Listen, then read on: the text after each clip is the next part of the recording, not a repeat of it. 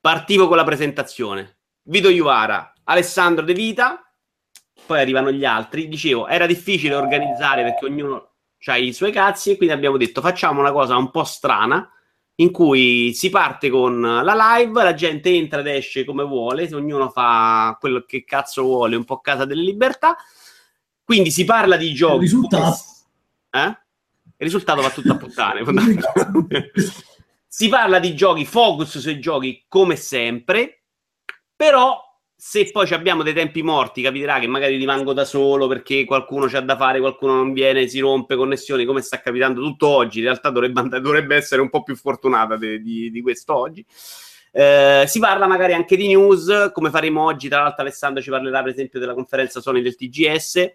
E magari rispondiamo alle vostre domande, mi domandate cose, facciamo cose, parliamo tra di noi, come non abbiamo mai fatto nella vita, insomma. Quindi per una volta non vi ignoro completamente, se ci abbiamo tempo, se no si parla di giochi e voi fate domande sui giochi.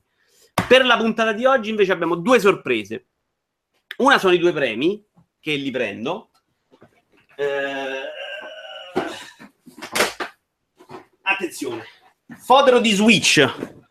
Quanti ci avranno Switch in mezzo a qua? Però se arriviamo, allora, primo premio, se arriviamo a 50 persone, fodero di Switch di Hans, che è una figata, però serve mediamente a un cazzo, perché è troppo morbido, secondo me. Però è bellissimo, con la linguetta del coso. Secondo premio, pupazzino di Persona 4. Valore 50 sacchi, se arriviamo a 100 spettatori. Se non ci arriviamo, niente. Modalità... domanda alla fine della puntata sulla puntata, su qualcosa che abbiamo fatto durante la puntata. Il primo che risponde se lo giudica, poi vi dico come, vabbè, ci sentiamo in mail in qualche modo.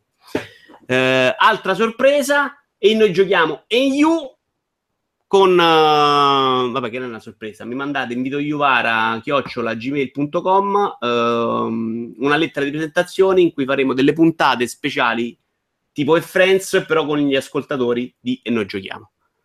Tutto chiaro? Perfetto.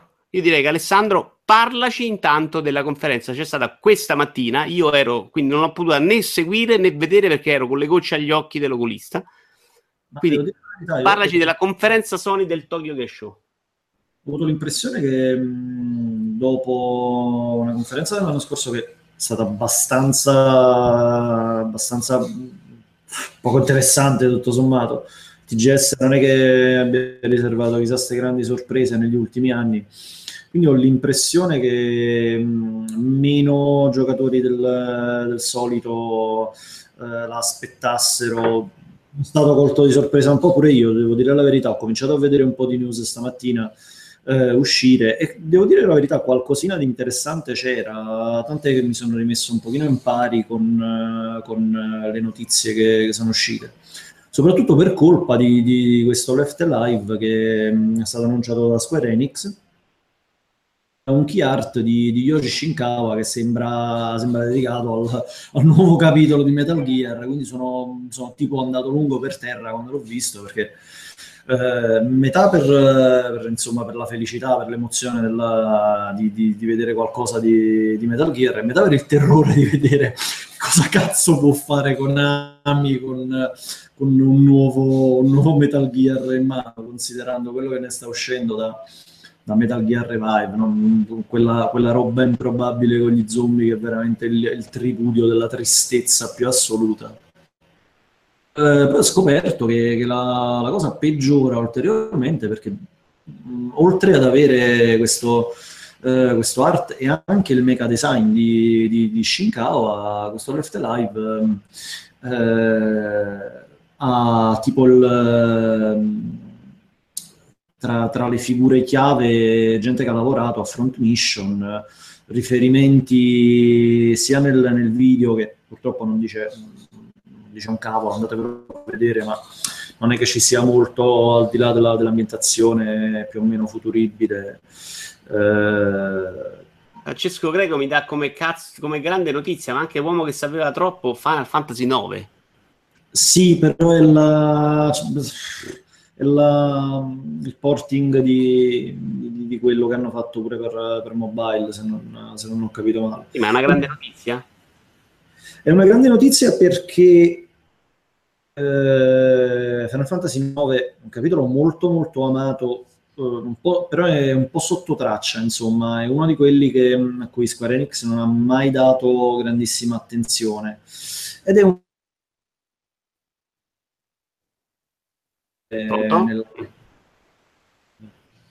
Anche questo gioco, insomma, però era una roba un po' scontata per un discorso di ottimizzazione degli investimenti, cioè c'avevano sta roba già fatta, come è successo per Final Fantasy VII, l'hanno un po' rigurgitata anche su PS4, però quanto ho visto, insomma, non si sono manco sprecati a fare veramente il minimo indispensabile per chiamarlo porting decente, tutto qua.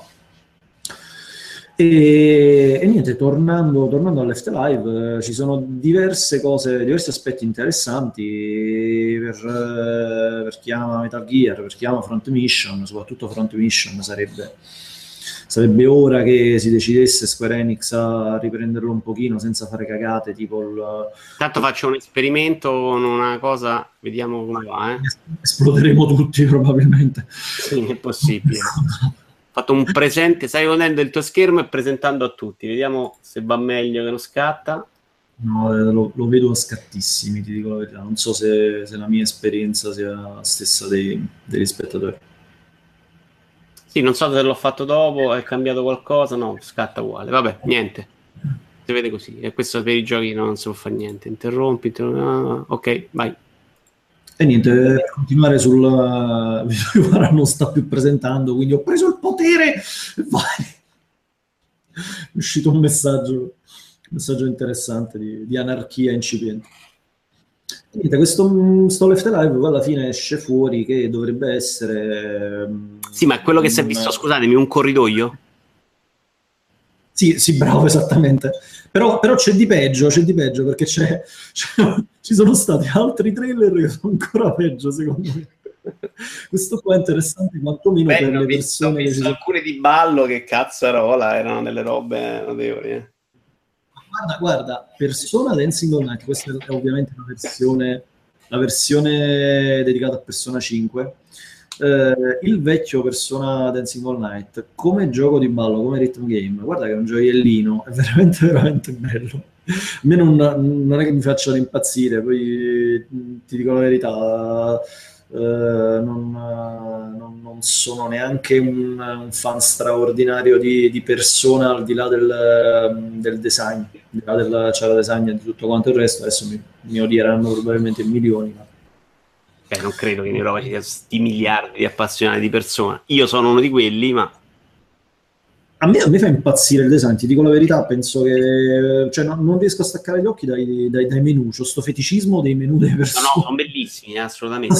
Ne abbiamo parlato l'altra volta, è una roba incredibile. Ho preso l'artbook perché secondo me sono fantastici. Poi, essendo un gioco in realtà molto meno AAA di quanto sembri, li vedi in continuazione, dopo 50 ore cominciano a darti un po' al cazzo, in grande amicizia, perché in realtà sembra un gioco, per quanto è bello, sembra un gioco veramente di altri valori produttivi, in realtà non lo è. Infatti è un gioco che su Switch starebbe benissimo, perché poi quel gioco gira benissimo su... No, però sono veramente sicuro che uscirà, perché per come si stanno regolando più o meno tutte quante le case, tra l'altro Atlus c'ha almeno un altro paio di giochi importanti da annunciare. Oggi è stata una delle grandi protagoniste della conferenza Sony. Ce n'era uno molto bello, quello con il robottone gigante di sfondo e... come si chiamava quello? G-Stream? No, quello col 13.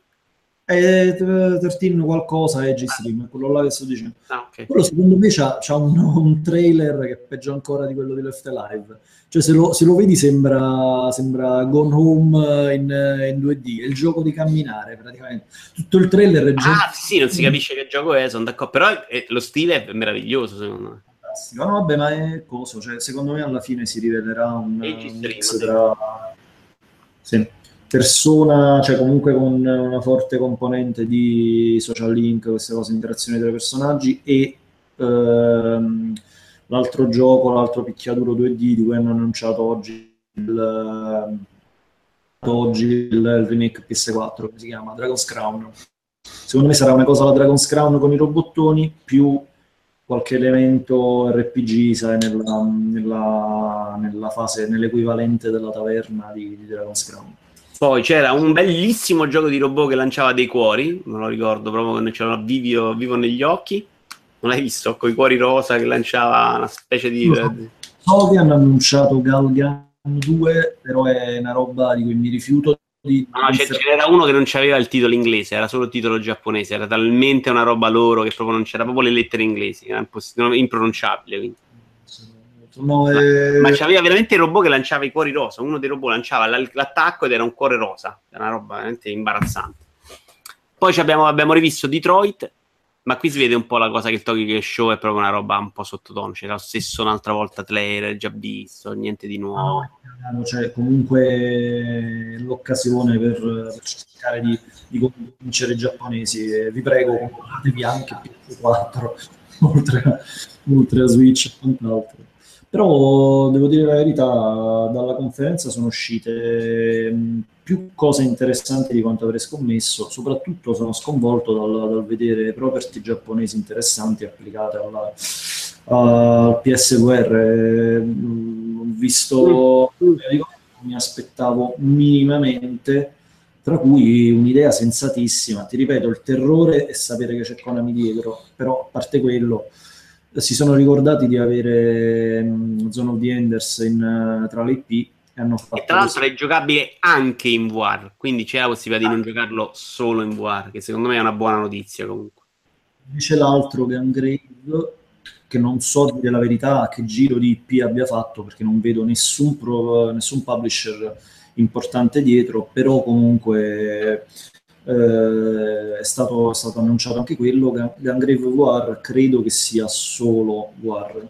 Giancarlo Giumini ci ricorda ovviamente Monster Hunter World, che era chiaramente il titolo più importante in questa conferenza e che finalmente non sembrava una merda, secondo me, per un non appassionato, perché questo era un bel trailer, secondo me ha fatto una bella parte giocata, sembrava un bel gioco. Sono d'accordo, io ho l'impressione che stia cominciando già da un pochino, dalle ultime news che sono uscite, dagli ultimi non so se sono usciti anche dei filmati, perché ho visto tanti giocatori fare un'inversione di pareri abbastanza importante su questo nuovo Monster Hunter e cominciare a dirsi insomma abbastanza ansiosi dell'uscita. In realtà secondo me il potenziale ce l'ha. Poi, ti ripeto, questo è un altro di quei giochi che, complice pure il fatto che me ne sono interessato quando era ancora un'esclusiva per non sopportare di Sony, però c'aveva dei controlli che erano improponibili veramente, quindi un po' me ne sono occupato per interesse professionale. Per interesse mio, insomma, ho dovuto lasciar perdere. Ricordiamolo che Alessandro ha scritto per un sacco per Play Generation, se qualcuno la leggeva. L'altro gioco, sì, che ne pensi di Shadow of the Colossus? Invece, a me non fa schifo come dicono tanti, a me sembra che stia venendo tutto sommato una cosina carina. Certo, l'interesse ovviamente, cioè, l'ennesima cosa rigurgitata. Shadow of the Colossus è una di quelle cose che quando esce una nuova versione, se hai giocato la vecchia, a differenza di altri giochi che magari ti possono interessare per riviverlo, per rigiocarlo, perché c'è una componente ludica effettivamente un po' più importante, però questo è talmente legato all'esperienza, talmente legato all'impatto che c'è la prima volta col gioco, che io ho l'impressione che però può arrivare a tanti giocatori. Sì, è solo il gioco, cioè veramente, secondo me deve essere veramente portato alle scuole dei videogiocatori, cioè se non ci porti uno Shadow of the Colossus che non puoi fargli giocare la versione PlayStation 2 o quella remastered che tra l'altro non ho mai toccato con imbecille, però insomma è proprio il gioco che dovresti rinnovare ogni generazione di fatto per portarlo a giocare a tutti, cioè, quello deve essere il videogioco. Io sono felice ovviamente perché ci sarà qualcuno che potrà giocarselo, rivivere quel genere di emozioni in un mondo di gioco che sembra veramente veramente bello, però logicamente noi che l'abbiamo già giocato magari anche più di una volta abbiamo un punto di vista abbastanza distaccato sul gioco. Ecco, magari quello in VR, se si fossero inventati qualcosina un pochino più interessante, come quello per le dimensioni, insomma, cioè per la verticalità e tutto, sarebbe stato forse interessante. Senti, vogliamo partire con i giochi? Se poi ci chiedono qualcos'altro su conferenza Sony, che non mi sembra, mancava Resident Evil 2 che lo aspettiamo da un sacco, non arriva. Ma però...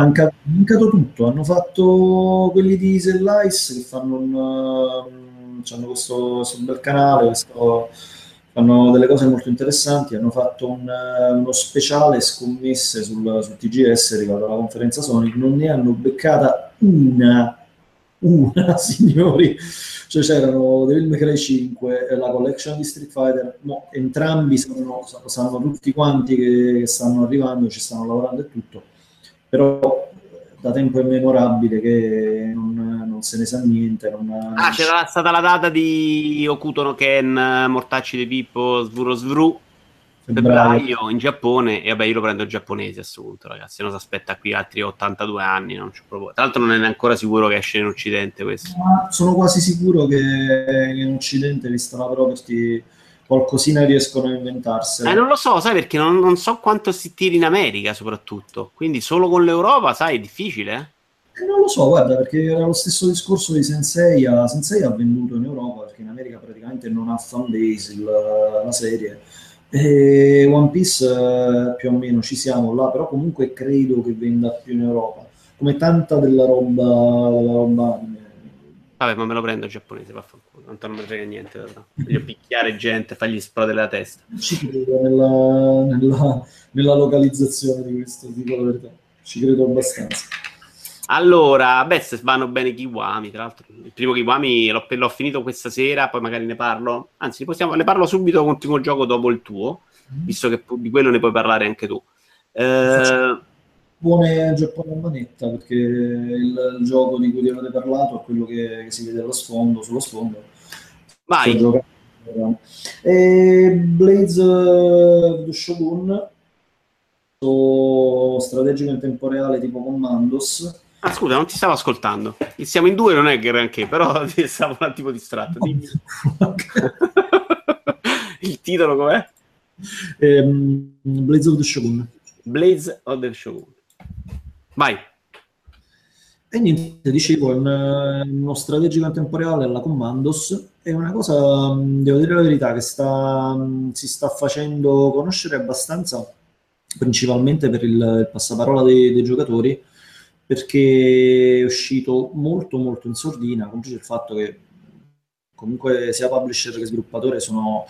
Lo sviluppatore in particolare non l'avevo veramente mai sentito, tipo Mimimi Games, qualcosa del genere, e ha avuto un discreto successo, ovviamente principalmente su PC.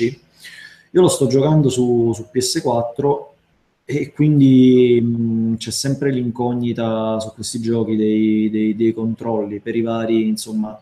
Cioè già su roba più tranquilla come Tropico c'è sempre il dubbio che riescano a gestire menu e rotazioni di telecamera e quant'altro con un minimo di buonsenso. E questo in particolare, devo dire la verità, c'ha dei momenti, chi ha giocato i vecchi Commandos se lo ricorderà, c'ha dei momenti in cui bisogna muoversi con velocità, precisione, sapendo già cosa fare e tutto quanto il resto, e comunque anche se i controlli sono, devo dire la verità, sono molto sensati, si tratta a volte di avere quasi un cervello per mano per gestire rotazione di telecamera e movimento dei personaggi indipendentemente.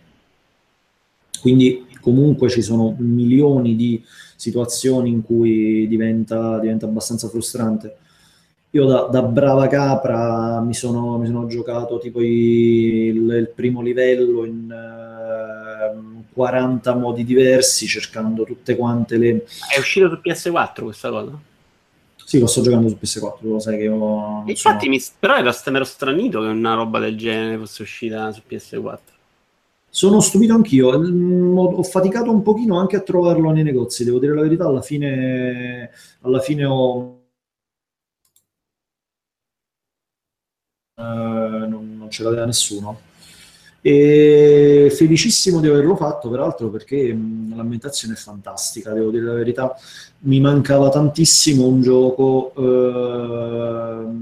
ambientato nel Giappone medievale, questo è shogunato, insomma, si capisce dal titolo, lotte dietro le quinte, insomma, intrighi politici e quant'altro, con un'ambientazione tutto sommato realistica e dettagliatissima, già si vede nei video che stai facendo passare, che veramente fa quell'effetto che io chiamo effetto presepe, per cui la grafica è piccola ma zeppa di dettagli, ed è veramente un piacere da vedere, veramente molto molto bello. Non sono, devo dire la verità, sicuro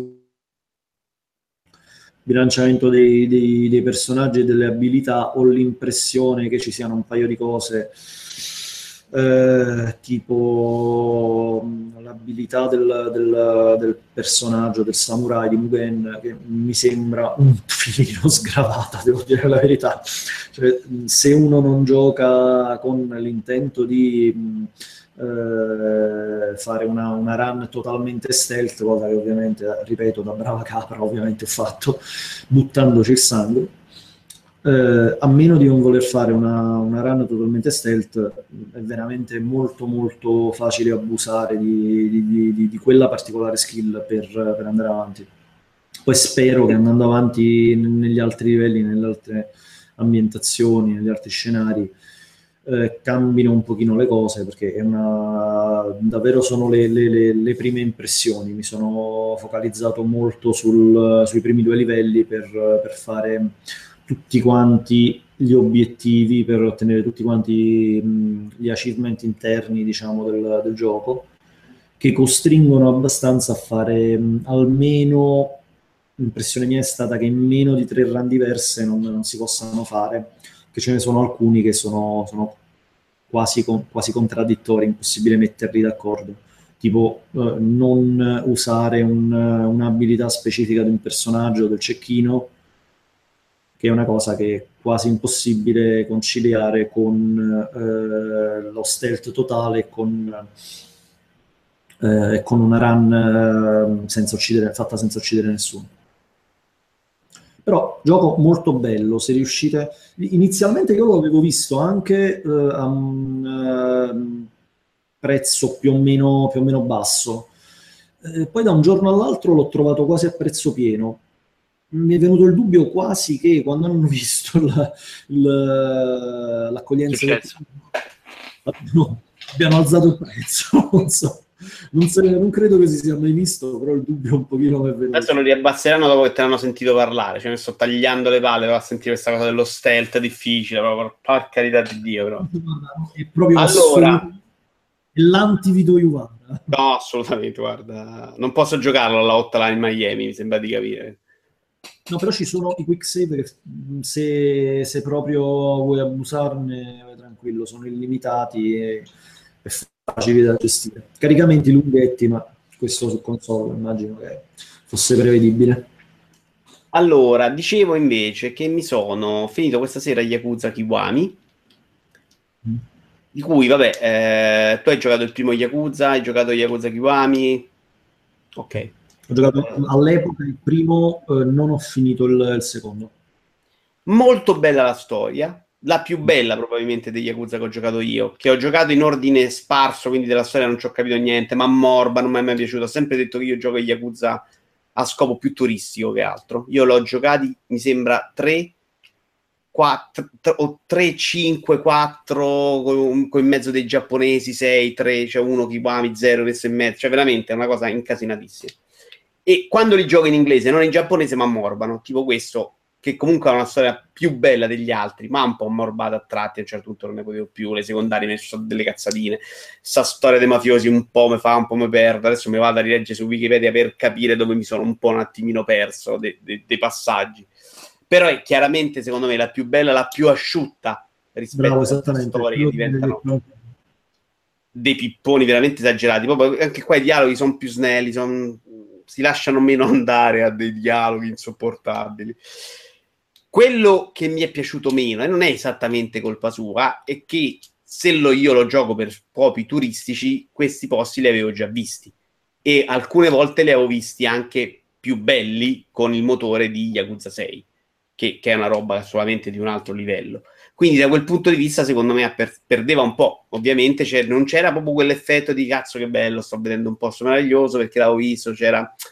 Quindi mi ha dato veramente molto poco questo Yakuza Kiwami, nonostante sia secondo me un lavoro per fare un remake assolutamente eccezionale. Cioè loro hanno fatto veramente un capolavoro, l'hanno rifatto, l'hanno rimigliorato, è proprio un altro gioco. È rifinito, c'è proprio anche a livello di combattimenti. Quello che non capirò mai di questo gioco è come cazzo facciano a pensare che sia un gioco decente, perché il livello di combattimento è folle, cioè se tu non ti porti dietro 100 pozioni, 100 tipo, è impossibile da giocare. Cioè lo scontro pre-finale, no scusami, cioè lo scontro pre-finale, non il finale, che è un combattimento 1-1 a cazzotti. Se sei bravo secondo me puoi farcela, io no, ma uno bravo sì. Quello pre-finale tu c'hai un tizio da lontano che ti spara e come prendi uno sparo tu vai per terra tutte le volte, che è una rottura di coglione infinita, perché ci vai e lui ti spara e tu boom, per terra, e aspetti 5 secondi più due che ti sparano, all'inizio ti sparano, poi dopo che si rialzano ti tirano le coltellate e tu ce n'hai 3 contro 1, ed è una roba di una noia, di una rottura di palle fatta male, perché poi tu se ti giri di spalla in Yakuza, poi l'hanno migliorato nel 6 o andando avanti negli anni, ma se ti giri di spalle non ti puoi rigirare, cioè non è che lui automaticamente si rigira, puoi pararti, no, tu prendi le randellate in testa e quindi l'energia va giù, non c'è niente da fare. Quindi se tu non ti sei portato, io ce l'avevo, cioè c'avevo 70 slot del menu, 70 pozioni, il massimo, quelle da 12.000 yen, cioè avevo speso 1 miliardo per comprare pozioni, tutto quello spendito. Tutti lo giocano così, ma non ha, cioè, è brutto però, capisci? Esattamente quello. Però ti dico la verità, questo me l'hanno detto molti anche riguardo a Yakuza 0, che è quello che ho giocato più di recente, del quale ho un ricordo diciamo più fresco, e ti dico la verità, tante volte mi ci sono incaponito ad andare avanti, un po' perché magari mi sono trovato in situazioni in cui avevo un salvataggio in una magari con pochi oggetti curativi, però non avevo voglia di tornare indietro, quindi sono andato avanti proprio a capra cercando di... No, ma questo poi c'hai salvataggi infiniti, perché qui c'era il cellulare, all'epoca non ce l'avevi, c'avevi solo le cabine telefoniche. Io i primi che ho giocato c'avevi le cabine telefoniche, e tra l'altro qui vedevo le cabine, pensavo, ci ho messo tipo 5 ore a capire che da menu potevo salvare, come negli ultimi, che non me l'aspettavo. Negli ultimi tu salvi tipo da cellulare, ma nei primi no, e invece in questo l'hanno messo nell'opzione. E poi soprattutto quando vedi che muori 2 volte lui ti dice vuoi passare a livello più facile, e c'è una sessione in cui stai in macchina in cui spari, che alla 3ª volta l'ho abbassato, perché non abbassa il livello di gioco, ma solo in quella sessione in auto in cui c'è l'inseguimento in auto e spari e barili, che è una rottura di palle, cioè veramente c'è delle cose che fuori di testa sul gioco. Nel 3, che è il primo che ho giocato, non era così. Ti giuro, c'avevo le mani che mi sanguinavano nel 3, io me lo ricordo benissimo, che era una roba di i combattimenti di 72 ore, che poi non è che capivo che mi dovevo portare 1000 pozioni, quindi magari ci arrivavo con 3, se non lo sai, ma con gli altri giochi non ci vai così. Con nello 0, se ti rendi conto, cioè se sai il minimo quale stile di combattimento applicare in ogni data situazione, in ogni fase soprattutto degli scontri con i boss, diventa tutto quanto un altro discorso.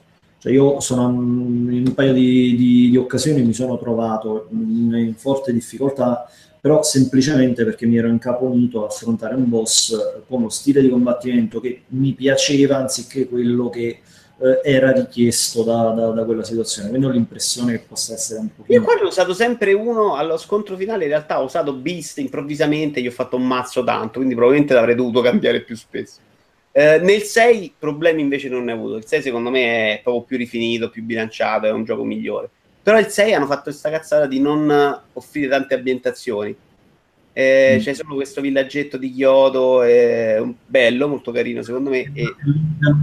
Alla fine quello è il discorso, cioè negli altri sono sono aiutati molto dal fatto che penso che su 5-6 giochi, includendo pure lo Zero, penso che nella stragrande maggioranza c'è sempre la stessa ambientazione in almeno una delle parti del gioco.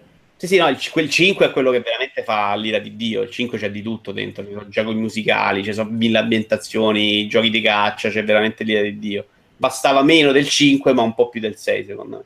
Devo giocare il giapponese però, che c'ho sempre qui, quello proprio con i samurai, c'ho qui da anni. Genzano. Fai lo splendido, ma sì, quello lì. Senti, visto che io ho più giochi, ho giocato quest'estate, non ho finito perché mi sono bloccato in realtà quando è diventato un po' più complicato, che diventa più rognoso, Tokyo 42, che è un gioco che finché l'ho giocato a me è piaciuto un sacco, che è un gioco pieno di difetti. È questo gioco esteticamente fantastico, visuale a volo d'uccello, stile molto pixel art, che ricorda vagamente Hotline Miami, o quantomeno io l'ho giocato all'Hotline Miami, quindi andando lì, perché poteva essere anche molto stealth in realtà, ma se lo giochi stealth secondo me funziona una chiavica, soprattutto funziona una chiavica quando prova a fare un po' il platform, perché è la roba platform più brutta mai vista nell'universo proprio. Dimmi un platform brutto. A me piacciono tutti. No, li uscivano sulla prima PlayStation, che non funzionavano, che saltavi e cadevi di sotto sempre male perché non c'era proprio l'input sbagliato. Quello che mi ha preso più odio di tutti quanti era Croc, non piaceva a nessuno. Peggio di Croc, molto peggio. Tra l'altro hanno messo la linea che ti riporta per farti vedere dove cadi, e comunque cadi male, cioè perché hai fatto quelle fasi sono proprio sbagliate. Grazie a Dio non ne fai tante. Funzionano benino le fasi sparacchine, una volta che le capisci, ma c'ha questa visuale a 4 gradi, cioè fai di 90 gradi, sposti la telecamera, e devi capirla un attimino, perché è scomoda da morire. Però quando una volta le capite, le sue cosine riesci a farle. E c'ha queste missioncine semplici. Diciamo che è un gioco che in estate, secondo me, il solo riesce a fare, tutto sommato, ma te lo devi giocare proprio con questa cosa di dire, ok, vado lì, spacco tutto, rompo tutto. La mia paura è che quando invece comincia ad essere più impegnativo, e soprattutto quando non è abbastanza furbo di giocarsela in campo aperto e si chiude dentro le stanze, con questa visuale diventa un delirio. L'ultima missione che ho fatto io se ne andava nel chiuso, dentro una sorta di fabbrica, bellissima, viola, blu, con tutti questi colori psichedelici, era fantastica da vedere, però nello stretto questa telecamera diventa un delirio, perché tu devi sempre stare a girare di 90 gradi, non ce la fai perché c'è sempre qualcosa che ti copre. Mi sono divertito un casino però finché c'era dentro. Poi la storia se ne andava avanti con questa società, insomma, particolare, che drogava tutti, insomma. A un certo punto la gente era impazzita, ma veniva a picchiare mentre stavo per le strade. Mi piaceva veramente tanto lo stile, però mi veniva voglia di continuarlo, però se diventa un po' troppo fastidioso non ho la pazienza di mettermi lì a combattere con sto gioco, insomma. Ho provato per esempio a farmi un paio di missioni platform, dopo la terza, quarta volta veramente volevo spaccare il monitor, perché non ce n'era. È un gioco troppo grezzo per certi versi, per altri bello, per altri assolutamente insopportabile. Vai tu. La verità è che non è il genere di gioco che associerei normalmente a te, sono stupito di... Ma non è vero, perché Hotline Miami, a me è piaciuto un sacco, li ho giocati tutti e due, li ho dovuti capire un po', ho messo un po' in realtà a capire che dovevo giocarmi spaccando la roba e tutto, cioè non li ho giocati molto tatticamente, andavo lì, spaccavo tutto senza starli a guardare, cioè mettendomi dietro, cercando di capire i difetti del gioco, e poi mi ci sono divertito. Non sono neanche sicuro che andassero giocati in quel modo, ma quando me li ho giocati a modo mio mi ci sono divertito un sacco. Poi va a capire se la gente poteva giocarli meglio, però quindi no, secondo me era giocato alla Miami, funzionava. Magari quando vai oltre, cioè io tendenzialmente questo è il genere di roba in cui cerco di giocarmela meglio possibile, se riesci a fare lo stealth uno per uno, no, perché lì c'era veramente la missione che ti diceva stai lì, colpisci stealth oppure spara a tutti. Io non ci neanche provavo, arrivavo lì con le bombe, pum pum pum, granate, bazooka, ammazza tutti. Non ce l'ho la pazienza per fare le cose, ragazzi. In questo mondo abbiamo troppo da fare per stare lì. Ti dico la verità, io ogni tanto ci provo a fare queste cose, però proprio non ce la faccio. tu devi star lì a pulire. No, c'è un metodo Antonio Pizzo, un metodo Tony Pizzo. Devo fare il monaco dello stealth. Assolutamente. Allora, rispetto a Yakuza, scusa, non ho fatto. Dovevi leggere tu mentre io parlavo di Yakuza, però ti avevo dato un compito prima, porca miseria. Uomo che sapeva troppo mi diceva se fare missioni extra cresci troppo molto di livello e sei un tech. Io ne ho fatta qualcuna in realtà in Kiwami e veramente un albero l'ho proprio completato, quello giallo che era quello del corpo, della salute, quindi non è, stavo abbastanza forte in realtà, non è di salute ce n'avevo un casino, di forza ce n'avevo tanta. Roberto Ventura, io odio il karaoke. Ecco, io queste cose non le faccio proprio, cioè non... le ho provate una volta nel 3 il karaoke, ho capito che non era roba per me perché sono troppo maschio e finisce lì.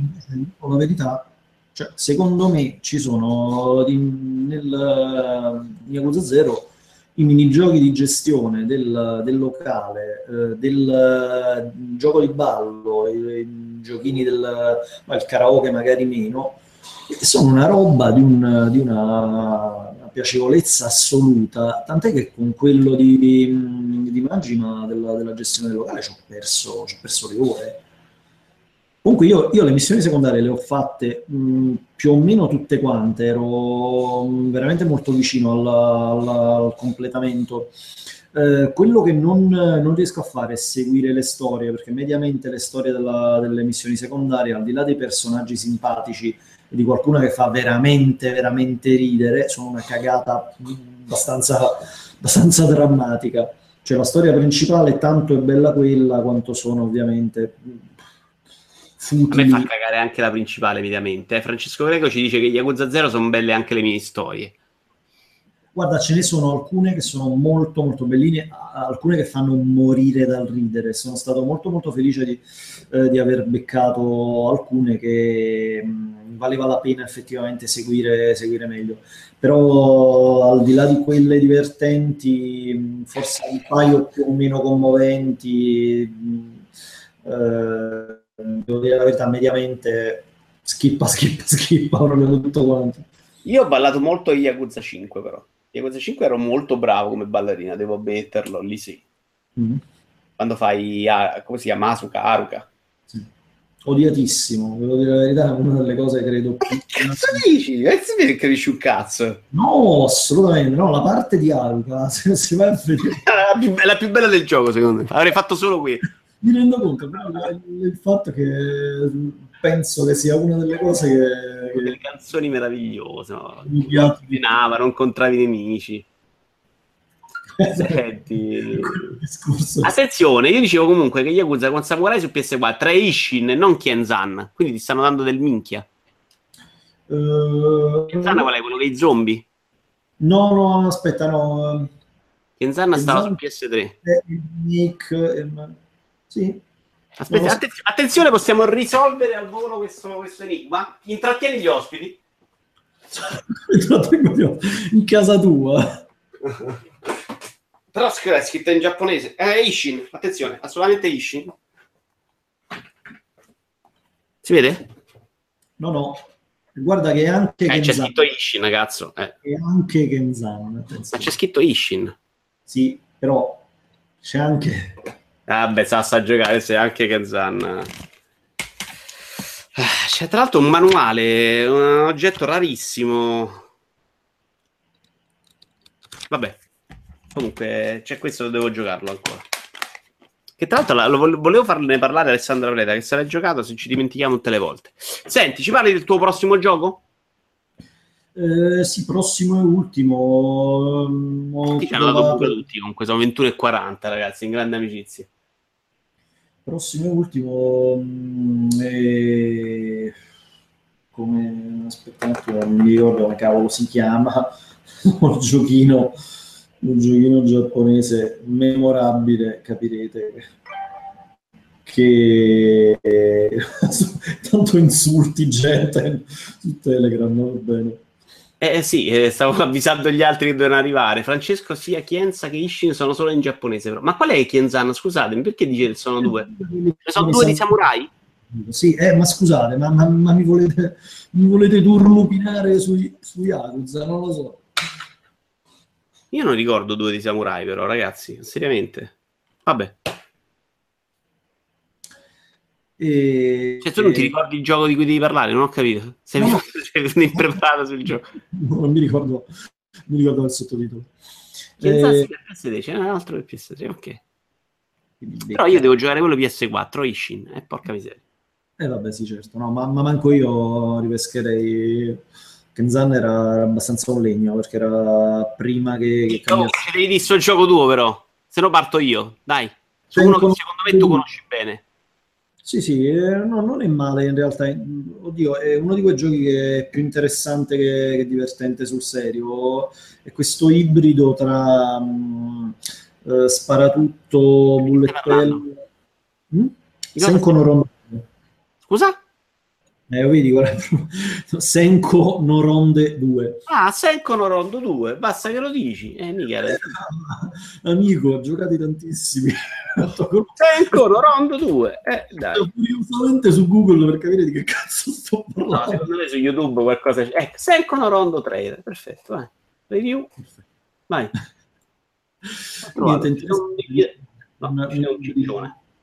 Però, un ibrido abbastanza originale.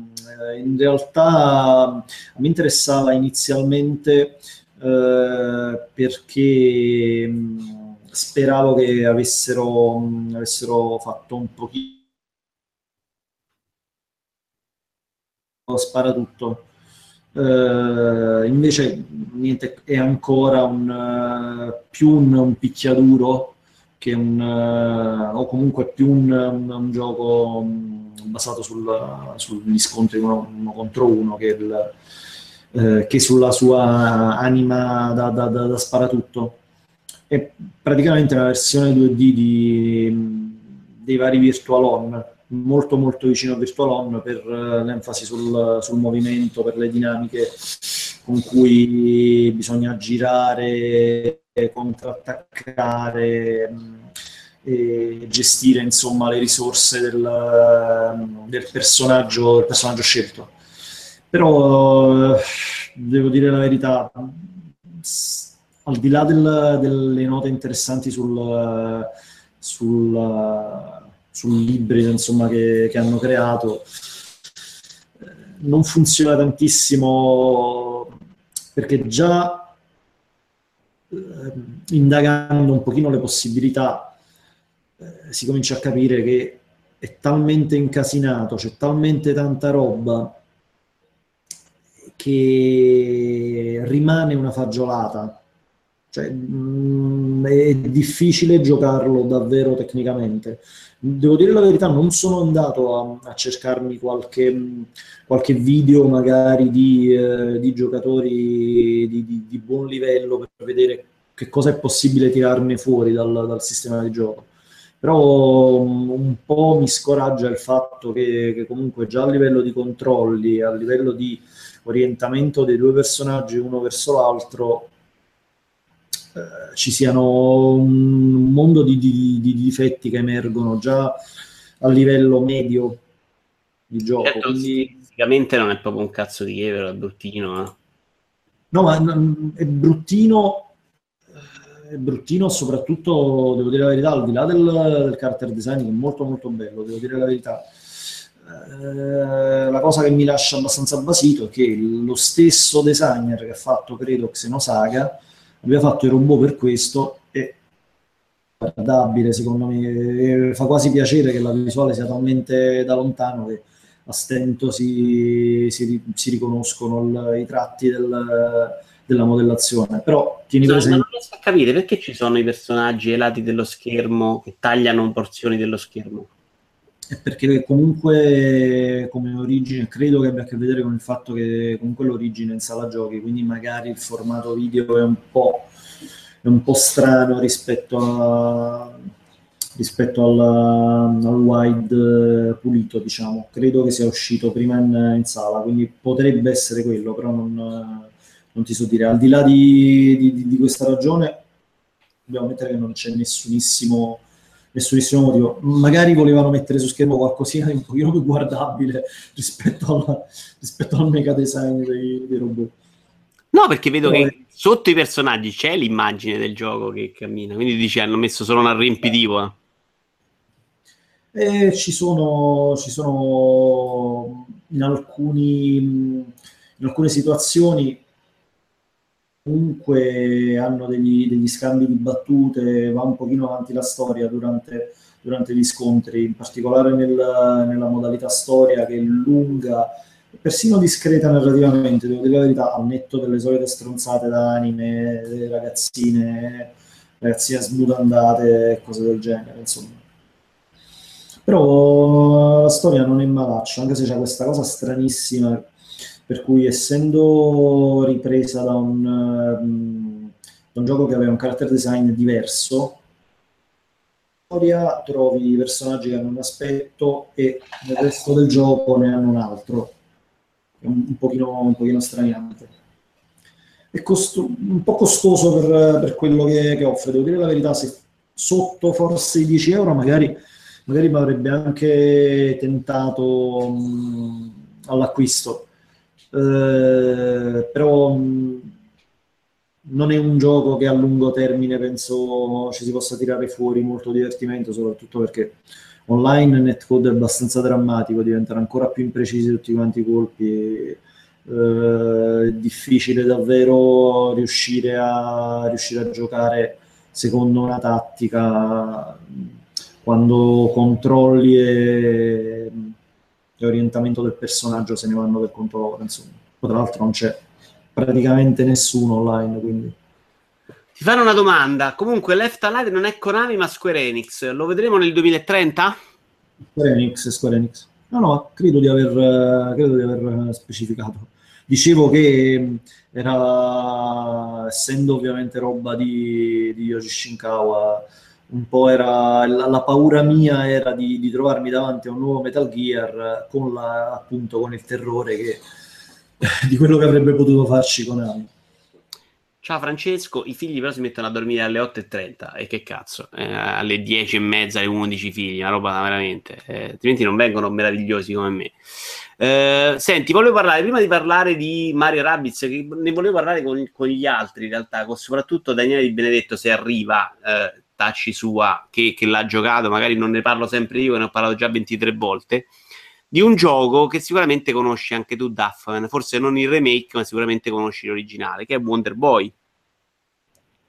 Figurati se non conosci l'originale, cazzo. Dai. Allora, mi sono fidato, ho giocato su Switch, mi sono fidato di voi altri sfigati che giocate sta roba triste, sempre su...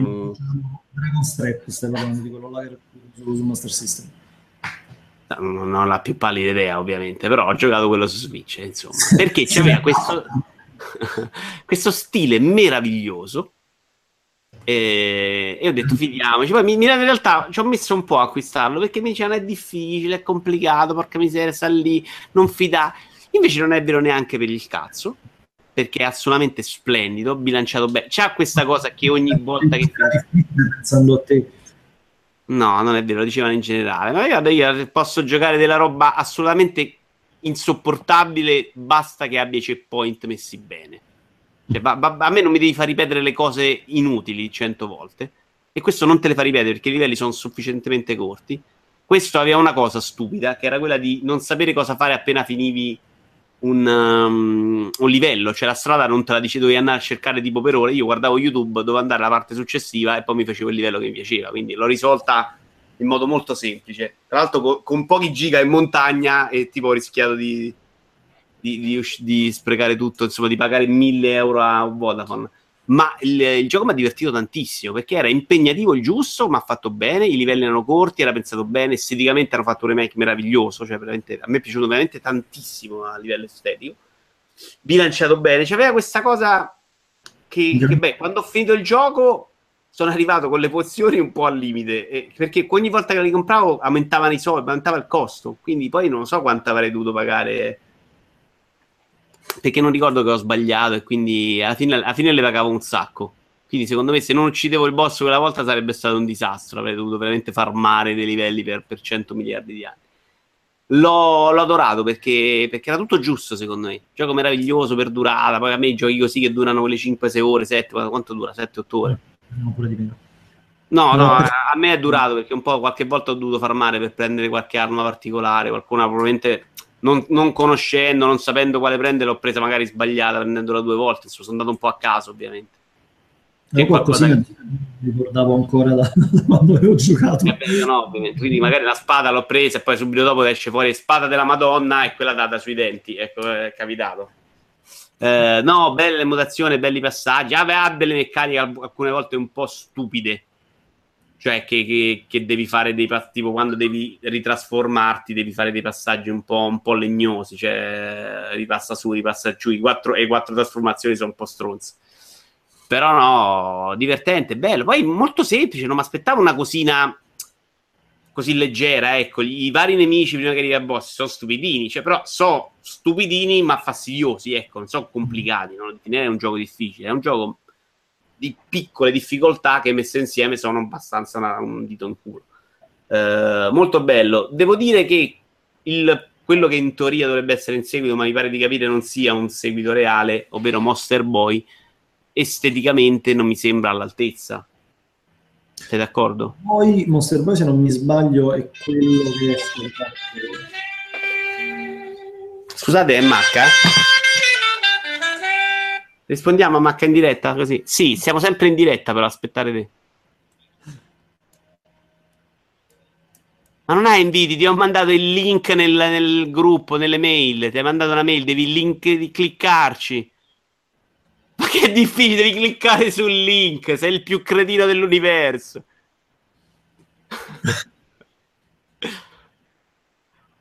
Dovrebbero a dire in diretta, però devi linkare, funziona così linkare, cioè, se devo scopare nella vita devi cliccare su un link, più facile di questo non c'è niente al mondo.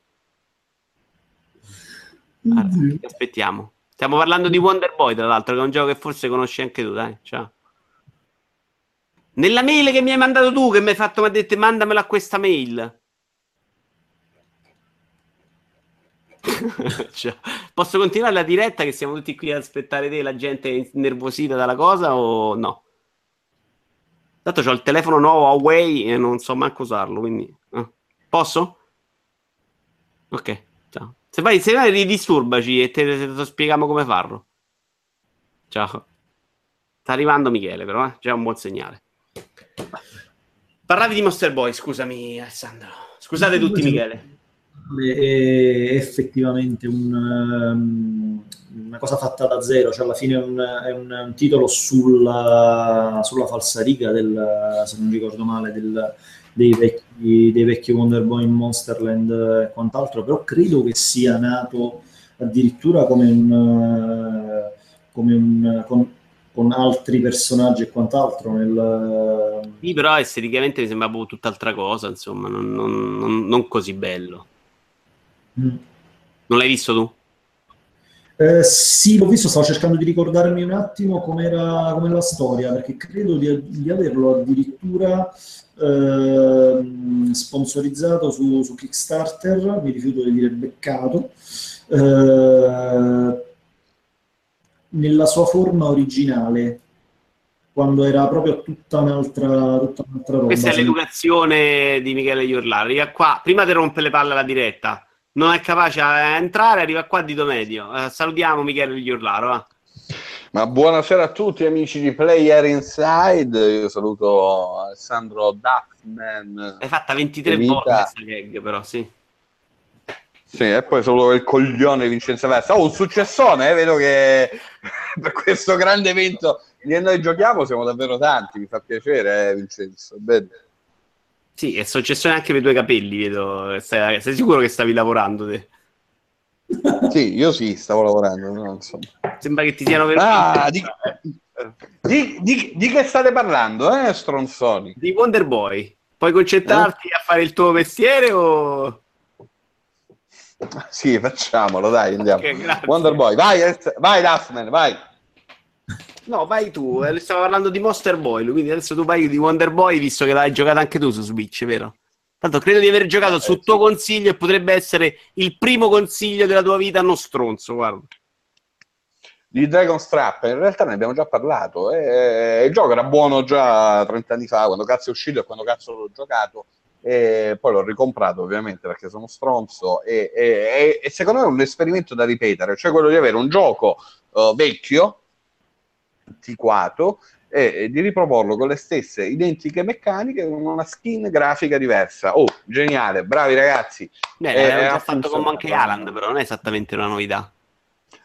Sì, però sai cos'è? Che Monkey Island è comunque un'avventura grafica, invece Dragon's Trap è un gioco platform con elementi RPG che funziona. È un pelo più difficile, te ne renderai conto. In realtà è la stessa cosa che hanno fatto pure con Street Fighter 2, se ci pensiamo, sempre su Switch, ma anche su 360 e su PS4. Non hanno ripreso esattamente quello vecchio.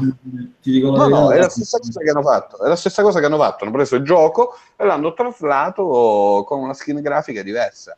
È la stessa identica cosa. È la stessa. Gli hanno rifatto la grafica a Street Fighter 2? Sì, cioè l'iPad o Super Street Fighter 2. Sì, però male, cioè, non funziona veramente male. È vero, non è un grande stile, però è la stessa identica cosa. In Dragon's Trap hanno invece lavorato e hanno speso soldi, evidentemente, anche sul design, su questa skin grafica che funziona, però il gioco è lo stesso di 30 anni fa, è lo stesso gioco di 30 anni fa, che giustamente, come hai detto tu, caro il mio Vito Iuvara del cazzo, non avresti mai giocato. Sei arrivato un po' troppo aggressivo, hai fatto cocaina, dove cazzo stavi? In Senato fino adesso, dove sei stato? No, niente cocaina, niente Senato, stavo scrivendo invece di fatti di cronaca assolutamente serissimi e di cui non frega un cazzo a nessuno, perché in effetti sono accaduti in provincia di Brindisi, quindi chi cazzo se ne frega? Nessuno, guarda, veramente scomparsa per mamma. Tanto, scusate, adesso una cosa buona va detta anche Michele è un tifoso dell'Inter ed è qui nonostante sia giocato. Guarda, io lo so che tu ti perdi nei ricordi di Falli da dietro quando l'abbiamo creato insieme e poi è andato avanti per fatti suoi, ma davvero credo di non vedere una partita di calcio intera da almeno 5 anni. Quindi sti gran cazzi dell'Inter di qualsiasi altro. Scusatemi, non è un professionista, è un imbecille a tutto tondo. No, vuoi parlarci di un gioco? Guarda, ne ho giocati un sacco ultimamente, veramente tanti. Volete che parli di Project Cars 2, che è l'ultimo che ho giocato in ordine di tempo? Parlaci di Project Cars 2 che esce fra 2 giorni. Vabbè, la recensione è uscita, quindi non hai imbarghi, vai. No, non ho l'embargo che è scaduto ieri, ci sto giocando in realtà da una decina di giorni, forse più, ed è la via di mezzo. Cazzo di giochi di macchina, non ce n'hai un altro? Sì, c'è un sacco, c'ho Sonic, c'ho Observer, c'ho Everybody's Golf, c'ho Formula One 2017. Observer. Allora, Observer l'ho acquistato perché mi sono legato sentimentalmente a questi sviluppatori, di cui non ricordo neppure il nome, ma sicuramente saranno polacchi, probabilmente. Quindi sei legato sentimentalmente più o meno come le prostitute con cui vai tu, diciamo, quotidianamente. Io in realtà lo ammetto, sono andato soltanto una volta a prostitute, credo più di 10 anni fa, non l'ho più ripetuto, quindi... tra l'altro ti assomigliava pure la prostituta, quindi soldi spesi bene, quindi complimenti. Non sono state esattamente le 50 euro spese meglio della mia vita, ma anyway, Observer l'ho davvero acquistato perché cazzo, cioè, ho giocato a Layers of Fear, mi era piaciuto un sacco perché pur con tutti i limiti ludici della situazione, cazzo, mi piaceva l'ambientazione, mi piaceva lo stile grafico, mi piaceva la struttura di gioco, quindi ho detto cazzo, diamo un senso a questi sviluppatori. In realtà Observer secondo me è la cosa più noiosa che abbia giocato nella mia vita dopo la prima prostituta e ultima che mi sono fatto. Guarda, l'ho giocata anch'io, secondo me no, cioè sì, è noioso, più noiosa no. Non l'ho finito e tu non conosci quella portoricana, ma in realtà l'ho trovato veramente noioso. Guarda, non è male, però l'assoluto del gioco non è male, solo che gli manca qualcosa. Penso un budget decente per fare un'interfaccia che che sia, come dire... Aspetta, lo confondo sempre con Absolver. Observer è quello fantascientifico, vero? Observer è quello, sì, è quello okay. Sci-fi. Sci-fi col più bel sci-fi dell'universo da un sacco di anni. No, è bellissimo, è davvero bello, cioè da un punto di vista creativo sono bravi questi, figurati, cioè il gioco ha senso, solo che ha proprio dei problemi di interfaccia. Io ho giocato su console, su PS4 Pro, e ha problemi seri di frame rate e tanti altri cazzi. In realtà l'idea è buona, però gli manca qualcosa. Scusa, non hai detto che hai giocato in 4K per oggi? Sì, l'ho giocato in 4K, ma non si vede, c'è una grana davanti tremenda. Ma tu giochi ancora a 1080p, davvero? Io gioco con fai generezza. Lo so, ma su con un'altra qualità, però poi un giorno ti spiegherò la differenza tra quello che giochi tu, che è più Pulcini, e quello che gioco io su PC. Cioè, però... Vieni qua, abbracciami con i tuoi 1080p, vieni qua e dammi un abbraccio. Persino Fei, che saluto, e che mi sta mandando messaggi per sapere com'è Project Cars, in realtà, perché non si vede delle mie recensioni, ma si vede di Michele Iorlaro, cosa giusta, è passato a 4K. A me fai veramente tenerezza, perché spendere sì, 2000 euro console un giorno lo capirai, non ha cazzo a che vedere col 2K che giochiamo noi su PC, per dire. Ma io veramente non lo so questo, a me fa tenerezza. No, te lo dico io, assolutamente. Il mio però che costa il fatto che tu dica il fatto di console da imbecille pro, il fatto che tu dica qualcosa non vuol dire che questa sia vera, anzi. No, ma non è detto io te lo spiego tecnicamente per insegnarti qualcosa. Detto questo, ragazzi, quanto è triste un ragazzo spettinato con gli occhiali alla Milaus che ha speso probabilmente 2000 euro per comprare un PC di fascia alta e che poi non gioca a 4K. Quanto è triste, ragazzi, quanto è triste. No, ti dirò, quel PC di faccia alta non ce la può fare a giocare in 4K. Questo per farti capire quanto il 4K... No, per farti capire quanto sei stronzo, perché comunque la risoluzione è risoluzione, poi mi puoi dire che cazzo vuoi, sono d'accordo. Sì, ma se tu giochi a 4K una roba con dettagli molto limitati, stai giocando una barzelletta, cioè una roba per venderti un televisore 4K da stronzo, questo è il senso. No, ma... Cioè, puoi giocare in 4K anche la roba della prima PlayStation, e chiaramente stai giocando una roba che non ha un cazzo a che vedere con quello che posso giocare io in 4K. Questo è il senso. Molto meglio giocare a 1080 una roba ultra dettagliata, ecco, questo è il senso. Poi tu non è assolutamente una PlayStation 4 che è un hardware dei 5 anni fa e che io porto a pisciare la sera col mio PC. Questo non è assolutamente così, anche perché giocherai su un 22 pollici 26 sotto. Ma vedi, a me fai veramente molta tristezza. Sì, ma detto questo, siccome è noi giochiamo e non noi sborriamo, te lo vorrei ricordare. Observer, dicevo, secondo me, scusa se ti interrompo, dico qualcosina anch'io. A me la parte, quella fantascientifica, quella meno onirica, è piaciuta un casino, quella investigativa. Se facevano il gioco su quella parte là, secondo me era il gioco della mia vita proprio.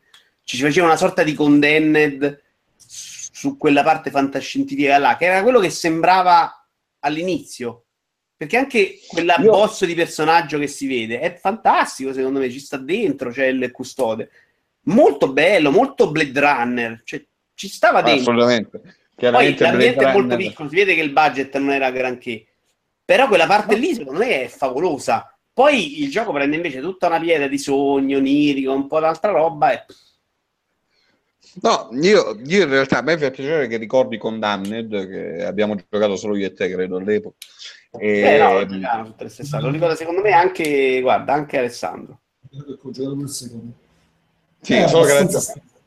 Sì, solo che Alessandro l'avrà giocato nel 2016, quindi permetterete, insomma, vale un po' meno. Io ricordo che invece lo giocò all'epoca, guarda, ho questo ricordo di Alessandro che giocò Condemned all'epoca. Piaciuto anche abbastanza. Intanto Alessandro Marchesina che saluto. Per finire. E tra l'altro Alessandro Marchesina è arrivato e ha detto che sei uno stronzo, quindi secondo me è doppio punto per Alessandro Marchesina. Ma chi cazzo è Alessandro Marchesina, tra l'altro? No, non sto scherzando, chi è? Vai, poi te lo spiego, vai, scusa, sei arrivato, sei chiaramente alcolizzato, Michele, scusa, chiaramente oggi sei impresentabile. No, No, davvero so stanco e stressato. Sì, Observer, non è, cioè, il contesto è fantastico, l'ambientazione è buona, sì, davvero, quel custode là spacca culi. Però davvero gli manca, è un progetto, a differenza di Layers of Fear, che era ben contestualizzato evidentemente all'interno del budget, è un progetto evidentemente troppo ampio per poter essere poi concentrato nei soldi, nei dindini che avevano a disposizione. È un peccato, perché è una sorta di Blade Runner investigativo. Ma anche le fasi investigative, di cui tu parli bene. No, non parlo bene, ho detto che se mi ci facevano il gioco tra l'altro Daniele Di Benedetta arriva con l'account Maria Teresa, la grandissima proprio. Vabbè, perché ho il suo computer che... Ciao, cioè, ragazzi, non sei Maria Teresa, che... possiamo dirlo. Tu chi sei? Sono Maria Teresa. No, è Byron. Perché qui c'è un bel temporale. Byron, bravo ragazzo, ciao Byron. Allora dai, io ho approfittato Byron e vi lascio, così facciamo un tentativo di avvicinamento in questa nuova meravigliosa formula. Ciao. Ma io tra poco vado via. Vabbè, siamo stati lungo solo io. Mi avete lasciato solo 3 ore con Vito Iuvara. Questo è un po' vero, ragazzi, siete andati malissimo oggi. Grazie Alessandro, comunque, va bene. Sempre disponibile. Un saluto a tutti. Ciao, bello. Ciao. Allora, c'era Michele che stava parlando senza farci capire un cazzo di Absolver. Dicevo, non ho parlato bene. Ho detto che mi sarebbe piaciuto un sacco un gioco fatto solo in quel modo, cioè fatto in quell'ambientazione solo investigativo. Poi no, le parti che si fanno investigare non è un cazzo, non ci fai niente, sono tre tassi in cui fai niente, quindi no, così non sarebbe bastato. Ma io l'ho trovato pure un po' fastidioso in realtà, proprio per come sono... Riccardo Raimondi, intanto Daniele ti fa gli auguri, scusami Michele, vai. Proprio per come sono state realizzate, in realtà le trovo un po' fastidiose. Beh, ti rendi conto che non è una grande formula, vero? Cioè, è un po' fastidiosa come formula. Ora io non faccio le domande, ho deciso io se è più fastidioso tu in questo momento. Parla del gioco, non rompere i coglioni. No, dicevo che le parti investigative sono buone concettualmente, però poi come sono realizzate con quell'interfaccia grafica particolare, senza spoilerare praticamente in maniera troppo evidente, non sono un granché, perché dà fastidio. Io ho trovato veramente fastidioso e pesante l'interfaccia grafica, e su quelle cose, come ormai avrei ben capito in età adulta, bisogna spenderci un po' di soldi anche sul modo in cui fai godere poi dell'esperienza ludica. Secondo me è un po' pesante, proprio da un punto di vista di interfaccia, di ritmo e di comodità. Anche se l'idea è buona, non è detto che poi una cosa sia piacevole da giocare se non la realizzi come deve essere realizzata. Salutiamo Daniele Di Benedetto, ovvero Lord Byron, che sì, non basta che c'è rotti i coglioni, hai fatto un casino, che ha lavorato per anni anche con le riviste, siti. Ti vuoi presentare da solo? Ti presento io. Che riviste hai lavorato? Roba Edizioni Master o anche altre? Abbiamo perso? Abbiamo perso, no. Sì. Si è licenziato all'improvviso, quindi rimaniamo solo io e te. Finalmente. Eccolo qua. C'è Daniele. Lo so, raga, purtroppo qua la situazione è quella che ve l'ho detto.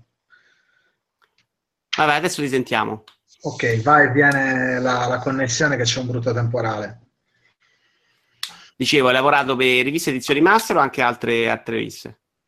No, Edizioni Master, sia diciamo la parte cartacea, sia videogame.it e qualche altra partecipazione, diciamo qualche sitarello, blog più...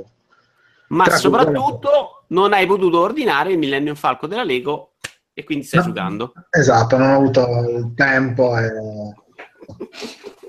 Ancora, vediamo, molto divertente per te, sì. Senti, visto che abbiamo parlato di Absolver, tu parlaci di Observer, tu parlaci di Absolver. Avete parlato di Observer o di Absolver? Di quello che non hai parlato tu, parlaci dell'altro tu. Di Observer abbiamo parlato, no? Tu parlaci di Absolver, quello brutto parlaci tu, quello dei cazzoni che si menano. Guarda, io Absolver l'ho giocato poco, quindi nel senso posso darvi un'impressione, una prima impressione. Dacci la prima impressione. Vuoi la mia prima impressione? La conosci? No, la conosco benissimo. Tu non avresti neanche dovuto darla l'impressione. Sì, infatti non ha... però. Perché è un gioco particolare, è bello che ne parliamo, dai. No, sì, sì, guarda, è un gioco molto particolare perché, allora, prima di tutto, diciamo, dal punto di vista visivo, artisticamente, secondo me è una gran figata. Cioè, è veramente, è molto curata, un suo stile molto particolare, ricercato, ma semplice al tempo stesso, nel senso che comunque dietro c'è uno studio, si vede. Io cerco il video intanto perché per me è orribile, quindi devo dire la verità, mi ha ricordato molto, forse parecchio, la palette dei colori e certi magari le silhouette dei personaggi. Mi ha ricordato Journey, che io ho amato e amo tuttora, e in più c'è quella spruzzata di cose non dette, cose vedo non vedo, sento non sento, anche di Dark Souls. Come spiegata un pochino, tra virgolette, la lore in generale. Oltre al senso di... Una spruzzata su qualcosa che vedo non vedo è fantastica, comunque. Esatto, esatto. Bisogna cercare di vedere oltre quello che è. No, dai, a parte tutto, mi ha ricordato un sacco veramente Journey dal punto di vista del, diciamo, della cura artistica, ecco. E anche il sistema di combattimento, devo dire la verità, non l'ho approfondito molto, però mi sembra, diciamo, che si può costruire sull'utente, ecco, diciamo molto personalizzabile. Per il resto, ragazzi, veramente l'ho giocato troppo poco per poter... Ritorniamo in futuro, dai.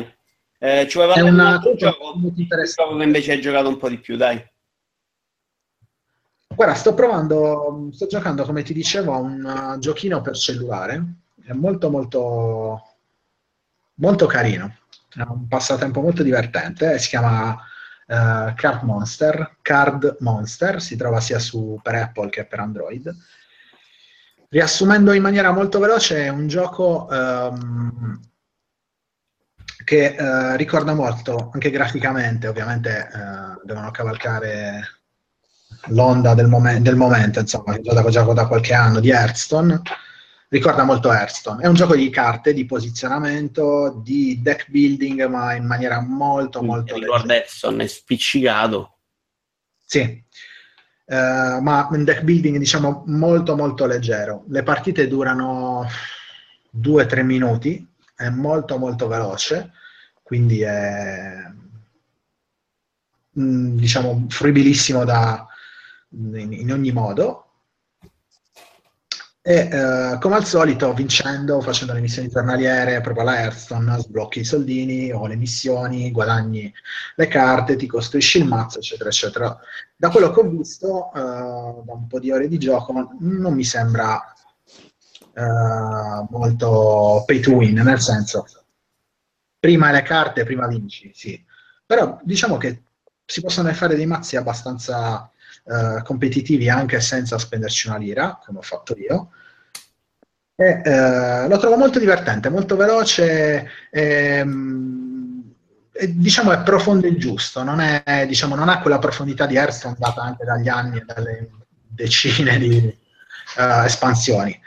Questo qui è, diciamo, posizionamento su due linee, diciamo, ci sono i mostri corpo a corpo e quelli ranged che colpiscono da lontano, e devi giostrarti su 3 spazi questi mostri. È molto molto semplice. Vince chi distrugge per primo tutti i mostri del deck, che sono 8. Però ti chiedo, perché giocare questo rispetto a Airstone o agli altri, quelli più famosi che sono usciti? Perché è più semplice, perché è più immediato, o perché giusto per provare qualcosa di nuovo? No, guarda, è molto immediato. Poi diciamo, soprattutto per le tempistiche che ho in questi giorni, in questo periodo, averlo sul cellulare. Tu dirai, anche Airstone c'hai sul cellulare? Sì, Airstone però per stargli dietro dopo le decine di espansioni è diventata una cosa, secondo me, troppo difficile riuscire a essere competitivo, perlomeno devo dire non mi diverto più con Airstone, non riesco a seguirlo, non riesco a fare i mazzi che vorrei, oppure se entro trovo i mazzi, insomma, di Dio, non si gioca. Qua invece, essendo anche un gioco nuovo, c'è parecchio spazio, ecco. Poi ripeto, è molto molto semplice, non ha la profondità di Airstone, diciamo è profondo il giusto. Poi le partite veramente durano 2 o 3 minuti, ti fai il mazzo come vuoi, non c'è uno dei mazzo più forte, un mazzo più debole, è molto molto carino da quel punto di vista. Quello di Gwent l'hai provato? Gwent l'ho provato, secondo me, tra quelli provato, provai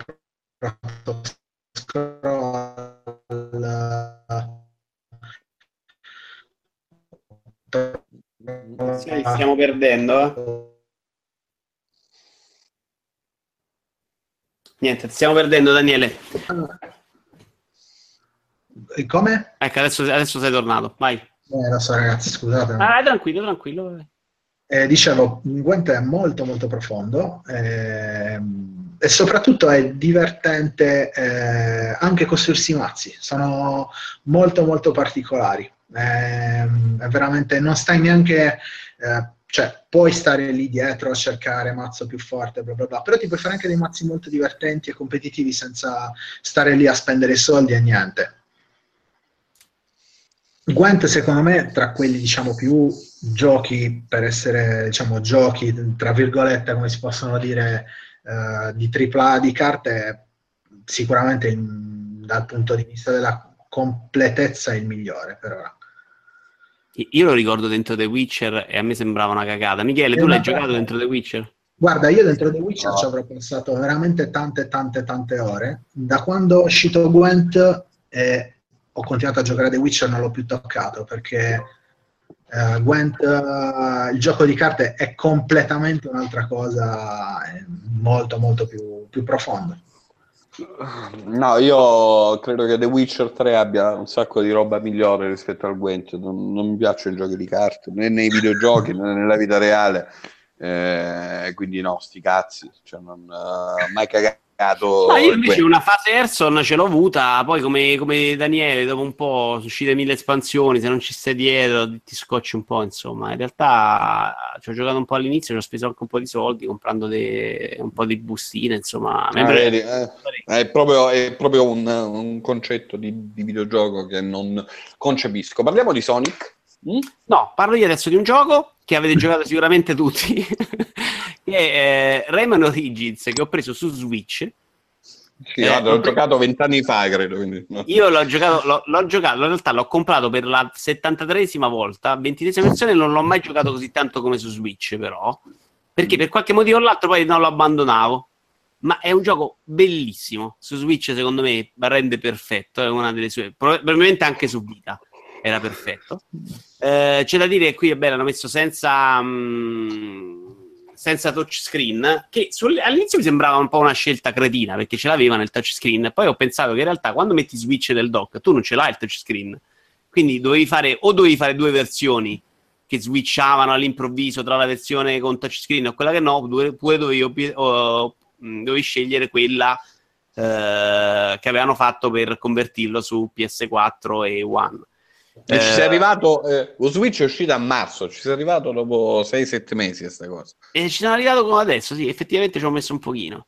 Rimane un gioco secondo me fantastico, adesso sono alla fine del quarto mondo, tra l'altro ho giocato in 3 giorni, penso, fino adesso, non c'ero mai arrivato, bellissimo secondo me. È un gioco che secondo me un po' ti spiazza per orgia di contenuti, ce n'è veramente tanta roba, cioè veramente...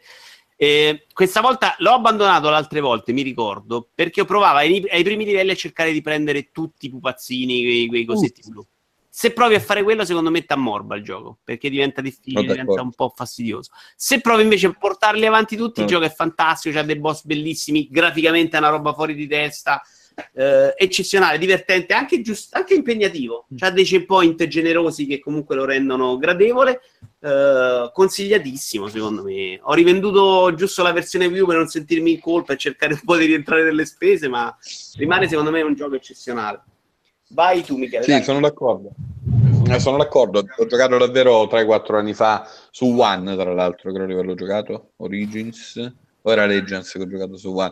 Comunque in realtà i platform recenti di Rayman sono davvero ottimi. Come dici tu, se ti metti a cercare tutte le stronzate, sì, t'ammorba, diventa poi un problema. In effetti dovrebbero sicuramente fare una legge, speriamo che Trump ne sia capace, per delimitare dei paletti sui platform, perché per esempio un gioco come Yoshi Island, tanto per dire, se non ti metti a cercare tutte le stronzate è un gioco di merda, se ti metti a cercare invece tutti i collezionabili diventa un grandissimo gioco, come molti giochi 2D Nintendo, platform 2D Nintendo in realtà. Ma dipende, perché alla fine Mario non è così, cioè il New Super Mario secondo me, anche se non ti metti a cercare tutta la roba, è una sfida impegnativa e va benissimo così, anzi diventa davvero l'opposto e il contrario, e che in effetti bisognerebbe scriverlo tipo quando acquisti il gioco te lo devono dire una roba. Però scusami, ne avevo parlato io di Rayman e quindi non volevo che ne parlassi tu, perché avevo già parlato alla persona più adulta e competente. Ti devo poi passarsi ad altro, tipo a Sonic. Tanto ci saluta Melaquit, sì, Stefano Prada. Addirittura, Melaquit, fantastico. Chi è Melaquit? Ah, sì. Che cazzo hai fatto stasera? Sì. Non hai fatto le pere davvero? No. Sei cottissimo, ragazzi. No, non ho neppure cenato, santi numi. La brava gente che lavora a quest'ora solitamente è stanca. No. Sonic, fantastico Sonic. Ha preso 9 ovunque. Io che do 9 praticamente qualsiasi cosa, invece gli ho dato un voto ma più Sonic basso. Ma Sonic quale? Intanto ne esce 3, Sonic Mania, sì, okay. Certo. No, in realtà l'ho adorato, a differenza tua, che hai iniziato a giocare ai videogiochi con la PlayStation 1, ho una carriera un po' più antica, diciamo così. Ho giocato tutti i Sonic. Questa cosa che tra l'altro mando in giro io, perché ok, io ho giocato col VIC-20, vabbè. Tu non ci avrai giocato col VIC-20, quindi è una cosa che dovresti ripeti spesso, vabbè. Ma santi numi, guarda, cioè veramente sei proprio stronzo. Guarda, questa è la postazione di gioco secondaria. E c'è il VIC-20, adesso tiri fuori il VIC-20, guarda. No, però c'è un Master System, cioè non è che il VIC-20 è uscito 20 anni dopo il Master System, vaffanculo, va. Ma, ho capito, ma non è che metta a uscire fuori le Pong console o queste stronzate qua, però per dire... Sonic è una roba tutta nera, abbiamo visto un cazzo. Abbiamo visto il 4K. Vabbè, forse il 4K, no, non sta qua in questa stanza, questa è la postazione ma non secondaria. Ce l'avrai nemmeno il 4K, te l'avranno venduto un Mivar e ti avranno detto è 4K, vai tranquillo, PlayStation Pro. Ma santi Dio, è un Mivar 4K, è fantastico. Detto questo, no, Sonic... cosa l'hai preso? No, non l'ho preso, figurati se mette a pagare i giochi. Me l'hanno dato per PS4, sì, giusto, PS4. Probabilmente li avrei voluto più bene su Switch, ma non lo so. In realtà li voglio bene a Sonic Mania, perché è una sorta di sogno bagnato davvero per chi ha giocato Sonic 1, Sonic 2, Sonic 3, Sonic Knuckles. È il gioco 16 bit con quelle stesse meccaniche, con quello stesso level design, però traslato secondo moderna e secondo tecnologie anche moderne, nel senso il gioco in realtà da un punto di vista visivo sembra davvero un Sonic uscito secondo me su Neo Geo, cioè più o meno mi ha fatto quell'impressione lì. Però in realtà hanno fatto tante piccole modifiche, sono nelle animazioni, nella risposta ai comandi, nell'input, mescolando il tutto ai ricordi che un vecchio giocatore di Sonic ha, prendendolo pure un po' in giro da questo punto di vista. Il gioco è buono, cioè è un Sonic vero e proprio, un Sonic 2D vero e proprio, però migliorato nella risposta, migliorato nel controllo, migliorato nel gameplay, migliorato nelle animazioni. Funziona, assolutamente funziona. Secondo me non è il gioco del secolo, però è sicuramente un bel esperimento, un bel ritorno. Io l'ho preso per Switch perché mi hanno detto è un buon Sonic per cominciare con Sonic. No, ho giocato qualche livello e a me sembra proprio Sonic, e faccio capirlo Sonic da una vita, cioè Sonic è una di quelle robe. In realtà non penso che sia assolutamente un buon gioco per cominciare con Sonic. Io penso che sia un buon gioco per chi aveva già giocato Sonic. Rayman, come dicevi tu, Rayman Origins, Rayman Legends sono giochi, sono platform moderni adatti ad un giocatore moderno. Sonic Mania non lo è. Io credo che Sonic Mania sia semplicemente un buon quarto episodio di Sonic. Sonic Mania è un gioco, tanto per spiegarlo, del 98, ecco, mettiamola così. Quando ma mi è sempre piaciuto, è un po' intricato Sonic. 94. Vederlo giocare, secondo me Sonic è bello. Cioè, vederlo giocare da uno che lo sa giocare è una cosa che sembra divertentissima. No, secondo me è bello anche da... No, secondo me è bello anche da giocare. Beh, ma non riesci a capire, se non lo capisci non riesci a giocarlo mai in quel modo, e quindi non... Io ci ho ricordi... Non riesco a farlo correre Sonic, quindi secondo me è un po' un problema, capisci? Io ho ricordi bellissimi su Sonic, il Mega Drive... Sonic zoppo. No, non è così. Il Mega Drive l'ho presi con Sonic e con Last Battle, che era praticamente la trasposizione europea di un gioco su Kenshiro dell'epoca, che faceva veramente cagare, che fu il primo gioco che misi. Poi misi Sonic.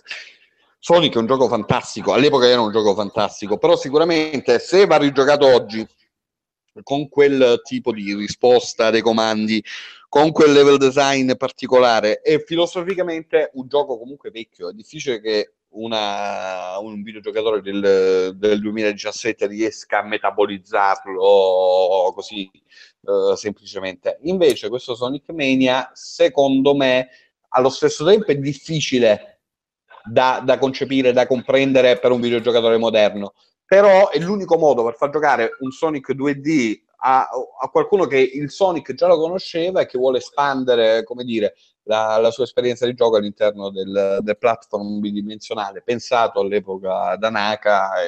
Luca Fiorino scrive: ho 21 anni e mi sento veramente troppo giovane a guardarvi. In realtà Michele Diani ne ha 22, ma portati malissimo, cioè non è... Daniele è proprio... Daniele, come si chiama sto tipo? Ma siamo in diretta? Fammi capire. Siamo in diretta, sì. Siamo in diretta. Sì. Ma davvero? Capito adesso? Vabbè, non è un problema. È arrivato prima insultando che c'era poca gente, tanto offendendo tutti. Ma scusate, abbiamo perso Daniele, porca miseria. Vabbè, e quindi dovrai parlare ancora tu. Vuoi parlare di un altro gioco? Sì, sicuramente un problema tecnico quello di Daniele. Allora, ragazzi, Daniele è andata, sembra definitivamente. Mi spiace, non abbiamo fatta. Ok, niente, oggi è proprio la giornata sfigatissima. Siamo rimasti io e Daniele. E Michele, anche sul divinamente avrei da ridire. Di che vuoi parlare? No, parliamo di altri giochi. Ci hai mentato qualcosa? Non vado avanti io, ce n'ho ancora un po'. Dobbiamo tenere un'altra mezz'oretta, possiamo farcela tranquillamente. Insomma, facendo gag e te in cui ci prendiamo a parolacce. Quindi, grande show proprio, ragazzi. Esatto, grandi momenti. Project Cars 2. Allora, non umiliarti troppo facendo capire a tutti che non ne capisci un cazzo di giochi di auto.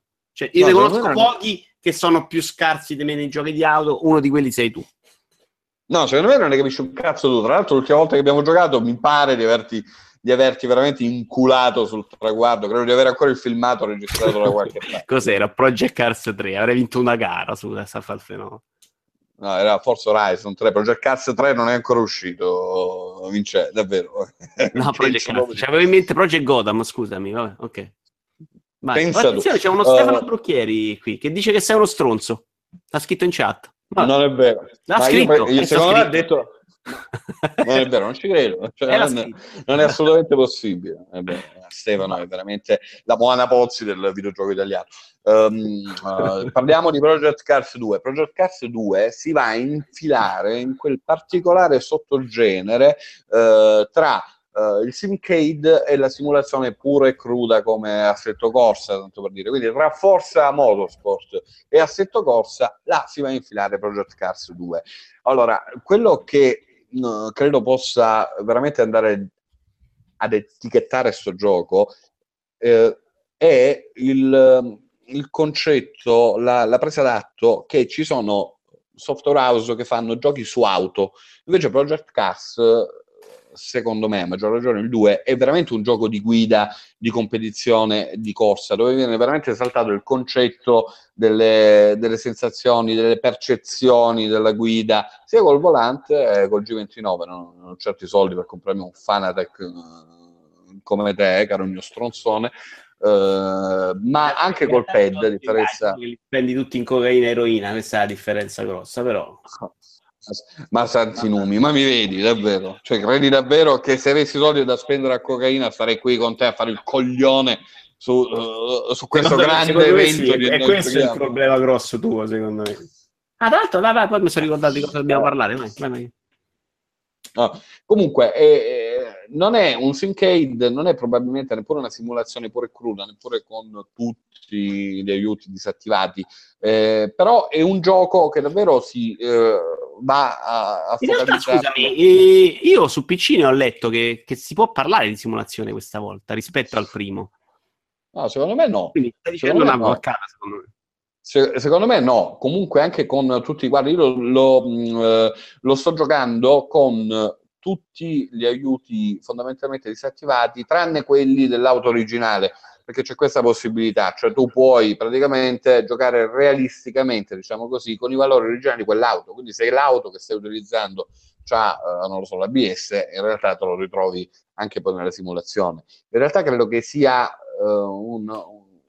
un filo sotto il livello di simulazione, però qua vabbè, chiaro, non è esattamente il simulatore, no, guarda, diventa poi un po' difficile perché ho difficoltà poi a capire che cosa si intende effettivamente per simulazione o altro, nel senso che leggendo sui vari cioè parlando con gente che ne capisce di simulatori, ci sono quelli veramente estremisti, nel senso no, a me non me ne frega un cazzo che la nuova BMW abbia l'ABS, io nel videogioco voglio la cazzo di BMW senza nessun aiuto sull'elettronica, esattamente così forse. Nel senso, la faccia con gli occhi al cielo, che era bellissimo, era così, qualcosa del genere. Quindi non lo so, io credo che non sia esattamente simulazione, però ti senti davvero, senti ogni cazzo di cordolo, senti ogni stranezza dell'asfalto, e poi c'è una cosa fantastica Project Cars 2, che è quella del meteo dinamico. Ce l'hanno anche altri giochi, però in Project Cars 2 secondo me assume una valenza un po' più importante. Mi spiego, mettendo i vari settaggi puoi decidere se mettere il meteo realistico a livello di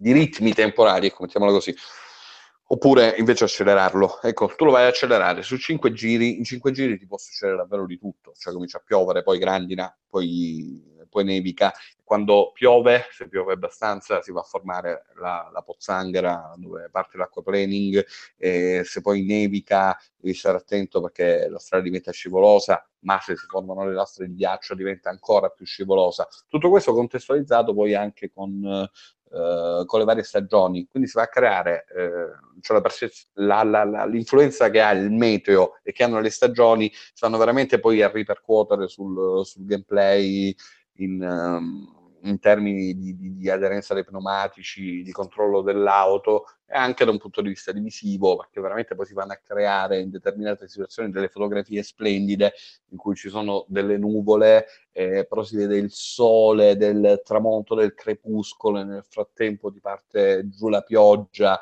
Da questo punto di vista il gioco è fantastico, anche perché, ripeto, c'è veramente una simbiosi tra quello che vedi, quindi tra il piacere visivo e poi nel gameplay effettivo di quello che senti poi sul pad, sul volante, perché lo senti davvero tutto, senti che è estate, senti che è autunno, senti che è inverno, senti che sta piovendo e senti sto cazzo. Che poeta. Volevo parlare di però con qualcun altro, quindi non solo io, perché ne ho parlato già 40 volte di Mario Rabbids con i... okay, sì, esatto, sì. Che è uscito per Switch. Esatto, a me è piaciuto tantissimo, tra l'altro io non sono esattamente un appassionato. L'hai finito? Sì. Cazzo. Sì. Ho fatto il secondo mondo, poi l'ho un po' mollato, ma lo riprenderò. No, finito, ripreso, pure giocato con la mia compagna.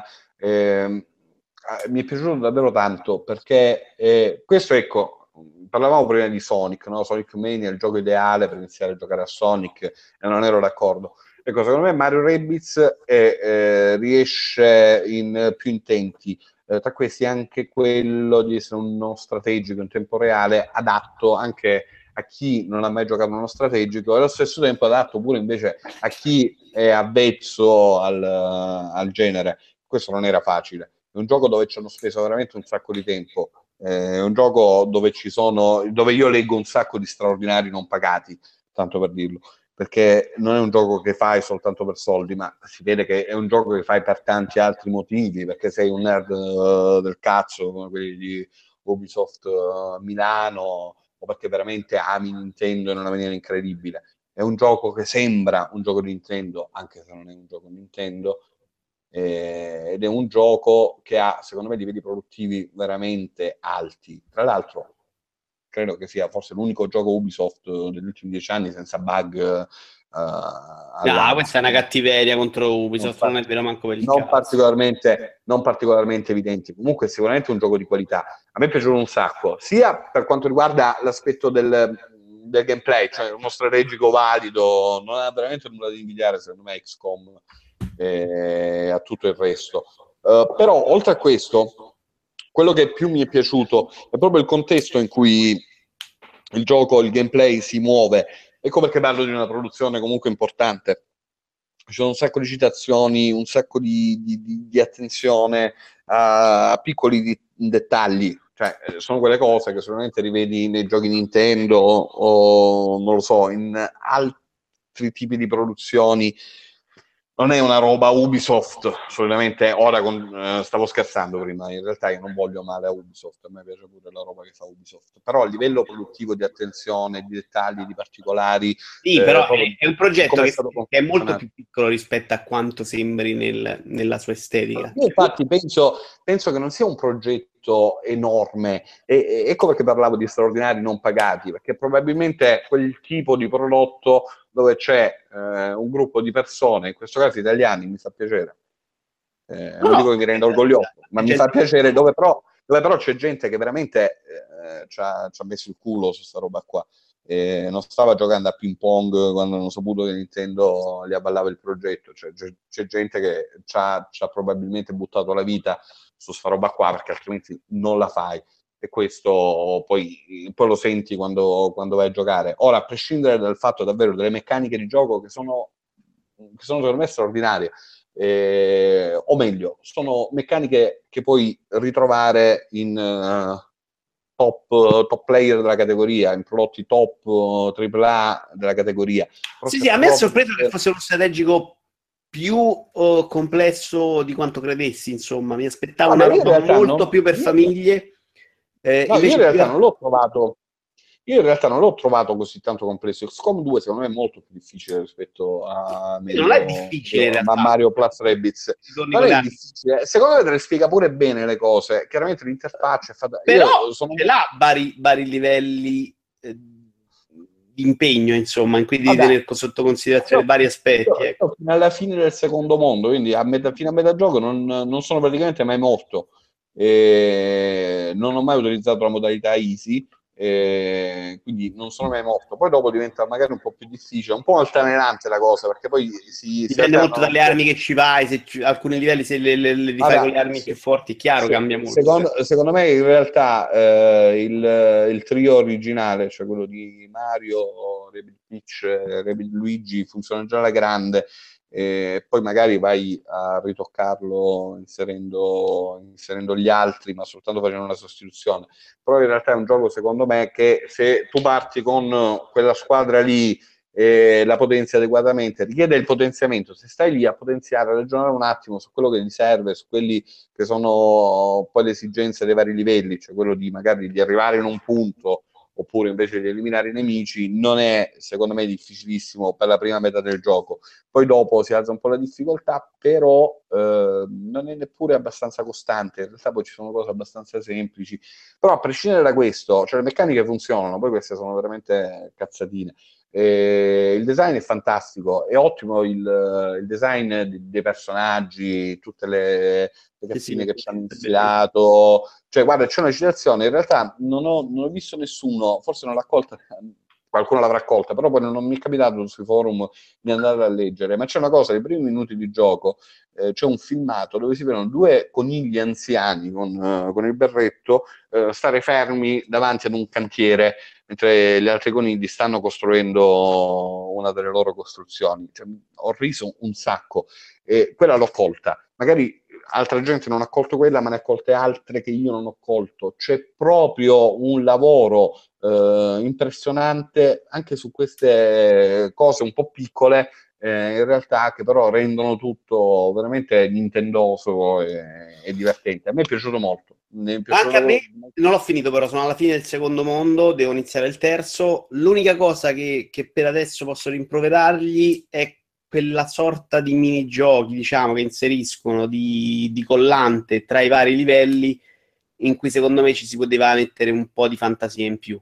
Ci hanno messo quei giochini di casse del cazzo che ci si trovano nei puzzle game di Layton, che sono insopportabili. Layton, secondo me non sono insopportabili. Quella è chiaramente una scelta di design, perché se imposti, in realtà è una scelta dovuta al voler dare una coerenza anche nei controlli. Io avrei usato sul sistema di controllo. Tu in realtà non controlli mai i personaggi, controlli sempre il robottino, non si salta, quindi tutti li seguono. Quindi è una scelta precisa di design anche per dare una coerenza tra le sezioni di combattimento e quelle poi di esplorazione. Non hanno voluto fare un platform, anche per una sorta evidentemente di timore reverenziale, no? Nei confronti dei personaggi Nintendo. Secondo me hanno fatto esattamente quello che dovevano fare. A me quei passaggi mi sono piaciuti, e quando poi andrai più avanti nel gioco, quando acquisirai tutti i poteri e le abilità, il fatto di poterci ritornare te li amplia molto, perché potrai andare a vedere altra roba nel caso. Sì, è chiaro, rifatto i primi due andando a prendere altre cose, però secondo me lì un po' di fantasia in più, qualche enigma diverso, qualche giochino diverso si poteva fare, ecco, insomma. No, forse non volevano. Tu secondo me non sei un giocatore di Layton. Se fossi un giocatore di Layton, sapresti che quell'enigma là è una roba che uno non sopporta più. Assolutamente, non sono un giocatore di Layton, però credo, cioè questo è un gioco diverso, quindi stiamo parlando di una roba. E in quel contesto va bene. Se vuoi dare una sorta di coerenza proprio al prodotto, secondo me le scelte di design che hanno fatto sono corrette, sono giuste, per me va bene così, altrimenti giocherei a Layton, non a Mario Rabbids. Parliamo di un altro gioco italiano di cui si è molto chiacchierato, che è Last Day of June. Ma l'ho giocato, ci parli tu, mi interessa. Tu devi stare anche un po' zitto, se ti riesce, ce la puoi fare per 5 minuti, leggi un po' la chat. Che tanto c'è Matteo Parolini che dice Vito Iuvara presidente. Io te lo ricordi, Jedi è l'altra più pippa di te nei giochi di guida, cioè Jedi è proprio quello che ha settato dei standard. Dove va? No, mai sentito peraltro. Ma come no, cazzo, Jedi c'era Fulgenzio, i due più scarsi dei giochi di macchine di sempre. No, Fulgenzio me lo ricordo che era più scarso di me, me lo ricordo benissimo. E Jedi arrivava dopo Fulgenzio, è veramente una roba incredibile. Allora, Last Day of June, gioco di quelli tristi, avventure di piangere. C'è questa storia molto triste. In realtà c'è anche un impianto. Perché hai tolto la videocamera? No, pensavo di starci, senti Dio. No, l'hai tolta. C'è la gente che vuole vederti, anche se sei impresentabile stasera. Perché volevo vedere la chat, no? Non so più come fare. No, la chat devi aprire YouTube, non puoi vederla qua. Vedi? No. Attenzione, Brocchieri, improvvisamente Brocchieri. No! Grande. E dai, questa gioia questa sera adesso mi... No, raga, un attimo, non capisco un cazzo, scusate. Buonasera a tutte, ciao a tutti. No, ma parlate voi, io non è che abbia qualcosa di particolare da dire. Hai dato da solo, in questo momento hai dato da solo senso ad un'idea strampalata di Vito, Io non so come ringraziarti, veramente. Io non ho assolutamente idea di quello che stai parlando, Michele, ma è bellissimo comunque. Io ti amo. Se ne è riuscito con delle cazzate veramente a livello tecnico, di delle robe che avresti se saresti riuscito a dire anche tu, no, sei un coglione questa sera. Tra l'altro guarda, sì, no, una cosa, è evidente, poi parli tu per quanto vuoi, per 2 ore io starò qui ad ascoltarti, ma è evidente proprio dall'abbigliamento e dall'aspetto che Stefano è quello che la vende e io sono quello che la compra. Guarda, lascia stare, guarda, dopo microfoni spenti, va, lascia stare, va. Comunque, ciao ragazzi, ciao a tutti, e no, volevo dirvi, io non ho giocato un cazzo, no, stanotte ho avuto un... Perché ho alzato alle 3:30 stanotte, no? Per fare un lavoro, non vi posso spiegare cos'era. Okay,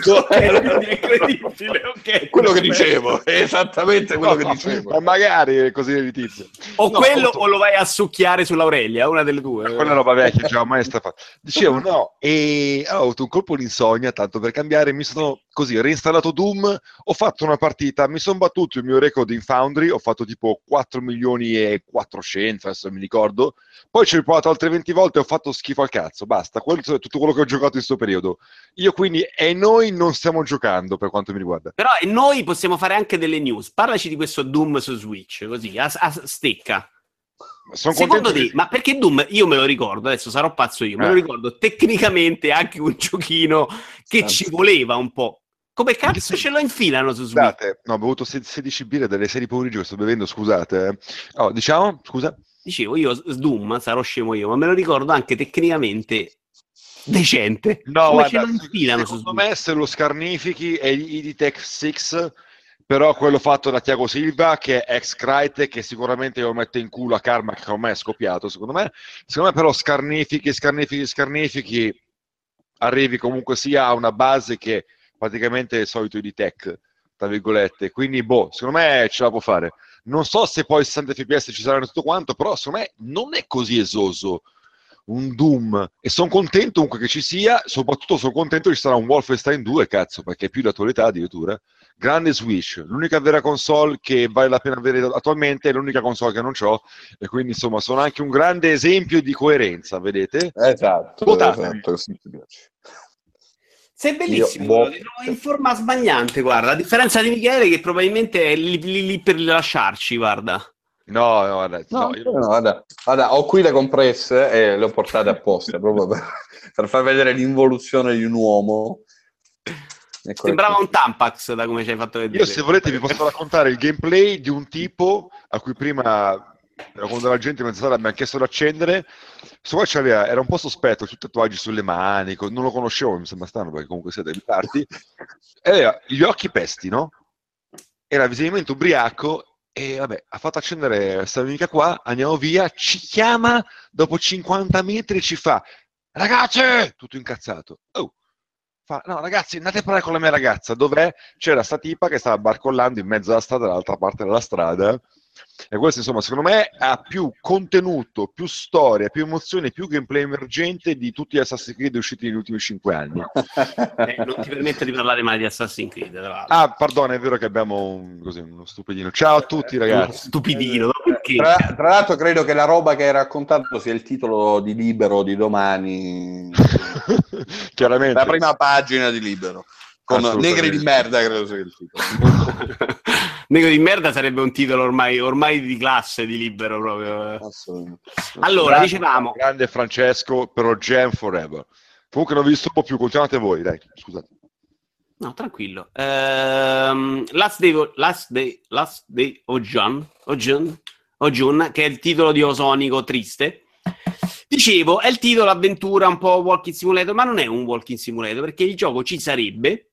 Secondo me non funziona neanche malissimo, praticamente tu devi rivivere le giornate dei vari personaggi, che sono 5 o 4, non mi ricordo, della giornata di queste persone che hanno questo incidente in cui succede una cosa brutta, per cercare di cambiare. Quando la rivivi la prima volta ci sono dei cambiamenti che poi influiscono sulle giornate degli altri, quindi quando cambi la seconda influisce poi di nuovo sulla prima, devi quindi mischiare le varie giornate finché tutto non combacia alla perfezione. In realtà questa questa meccanica la sfruttano molto male, perché in realtà finisce molto presto, perché per 3 personaggi lo fanno e il quarto la mandano sul sogno. E poi la cosa che secondo me non funziona è che farlo è veramente una rottura di palle. Cioè, quello che dicevo molto bene, qual era il gioco quello bellissimo di cui ho parlato, quello fantastico che mi hai consigliato proprio tu, Teo? Era coso, What Remains od Edward Finch? Ok, che era un gioco secondo me fantastico perché non ti annoiava nel viverla l'avventura. Questo che è un po' furbo nell'accorciare alcuni passaggi, cioè alcuni passaggi che devi ripetere lui automaticamente li accorcia. Voglio capirne di più, intanto tu continua, tesoro. Fa dei salti temporali, cioè sa che tu devi rifare quella cosa e lui automaticamente passa al passaggio successivo, quindi capisce che quella cosa è noiosa, però la parte che fai è comunque noiosa, è noioso il deambulare nell'ambiente, e secondo me è una meccanica che è sbagliata a quel punto. Cioè devi trovare il modo di rendere anche piacevole il movimento, il passaggio, l'azione che fai, e secondo me lo faceva non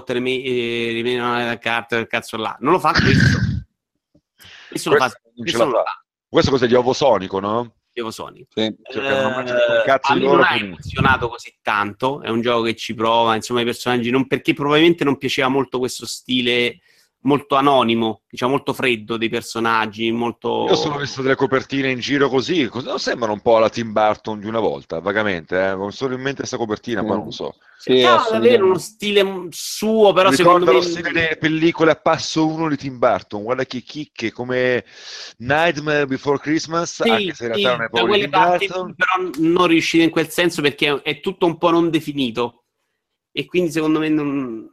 può piacere, però a me non è riuscito. Poi c'è una scelta di colori molto particolare che secondo me... Scusa, non... aspetta, c'è Schilo che ci chiede cosa aspettate al TGS. Oh, non è l'Ansfer Resposta con Pregi e Firez, scusami. Non è un programma di quel tipo. Vai dal buon Pregi, dal buon Firez, chieda loro. Questo è un programma di giochi che si è giocato più o meno, credo. No. Bravo. Vedi come sei arrivato già sul pezzo combattivo. Bravo. Grande Schilo.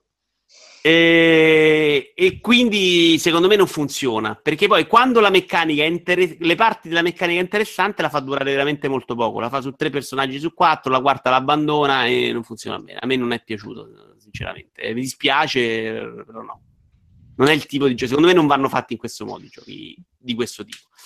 Non mi ha nemmeno emozionato, che era la parte in cui doveva secondo me funzionare particolarmente. Teo, dimmi tesoro. Dai, un gioco, dai, una cosa che... Non c'è un cazzo. No, guarda, ho provato cos'era. A luglio ci siamo visti, guarda che da luglio a qui qualcosa hai giocato. Fidati. Fammi vedere cosa c'è stato su Steam che posso aver provato recentemente. Installati, c'ho Observer. Ragazzi, mi dico cazzate, Observer ci ho giocato secondo Steam 11 minuti, di cui 7 probabilmente a guardarmi l'oroscopo e a rispondere alle email di spam, quindi 4 minuti ho giocato, non posso parlare. No, però mi interessa in realtà, quegli 11 minuti tuoi possono valere più di 4 ore di video. Quindi...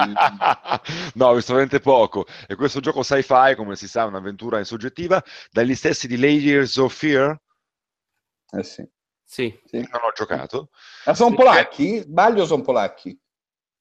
Bada, attenzione che qua mi cogli impreparato. Credo che sì, sai. Un attimo E però attenzione che è un gioco sci-fi con questa estetica Blade Runner, in cui come protagonista proprio certificato, tra virgolette, su licenza, tra virgolette, c'è Roger Hauer. Minchia, c'è proprio l'Inception dell'Inception, quindi un titolo che cazzo duro per giocarlo, ci ho fatto 11 minuti. Vedete come mi sto messo, ormai sono strafinito io, ragazzi. E vediamo se il team è polacco, se è polacco comunque già Gotti comunque, eh? Io credo sia polacco. A me sembra di sì, sai.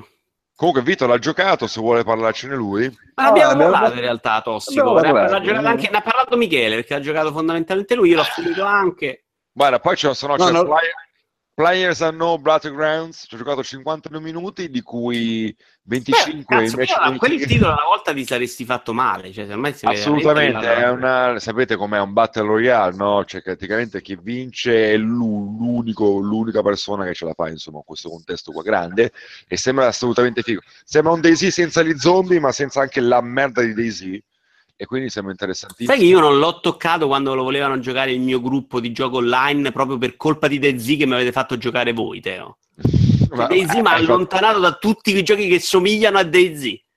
Ma assolutamente tesoro, ma meritatamente, perché Daisy è tanto bello ma anche tanto urticante con 2000 glitch. No, no, è proprio una merda Daisy, cioè, per me era proprio una roba che mi Maria, sta... Michele, io me ne vado, cioè, ho provato così a stabilire un contatto capezzolo con capezzolo.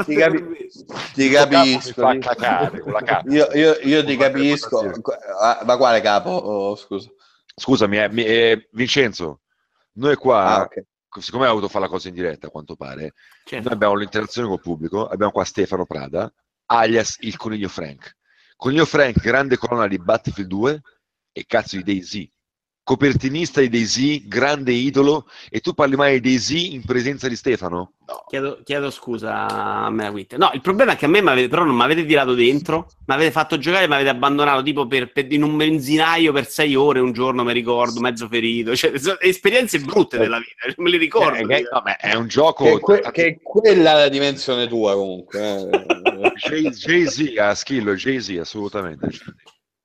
No, ma dai, era un gioco che tu veramente... Ok, incontriamoci. Sì, io sto in Africa, io sto in Patagonia e tu passavi le serate 3 ore a cercare di avvicinarti. Questo è vero, però ascolta, adesso non per fare il solito fighetta, il solito intellettuale, il solito superiore, però d'altronde, Gioia, veramente leggi fra le righe. Era davvero una cazzo di esperienza che tu, con minchia, un tossolo di mela, di merda, le mutande bucate, arrivavi in questo mondo... con gli zombie buggati che ti inseguivano belli bastardi, con gli sconosciuti che ti fidi, non ti fidi. Guarda, cazzo, era un'esperienza alla Madonna, era. Cioè, nonostante non sono riuscito mai a trovarci la parte bella, purtroppo. L'ho giocato pochissimo, però. Il problema è proprio che ho speso dei soldi non giocando. Però no, su serio, vabbè, io tieni conto che mi sono ammazzato ai tempi, 2012 c'era ammazzato sulla mod, col Coniglio, il Maria, Tony, Pizza, eccetera, eccetera. Poi avevamo preso anche il gioco intero e che cazzo ne più inculato, insomma. No, però è veramente una grande esperienza, su serio, nonostante tutto il bitume. Comunque Players Underground mi ricorda, per quel pochissimo che ho visto, ho fatto tipo 4 partite intere, dei vibe alla DayZ, chiaramente declinati in questo Battle Royale, sembra meritare molto il successo... che sta avendo, sono più di 11 milioni di copie, cazzo, ragazzi, perché PC Gaming è morto nel 2006, non...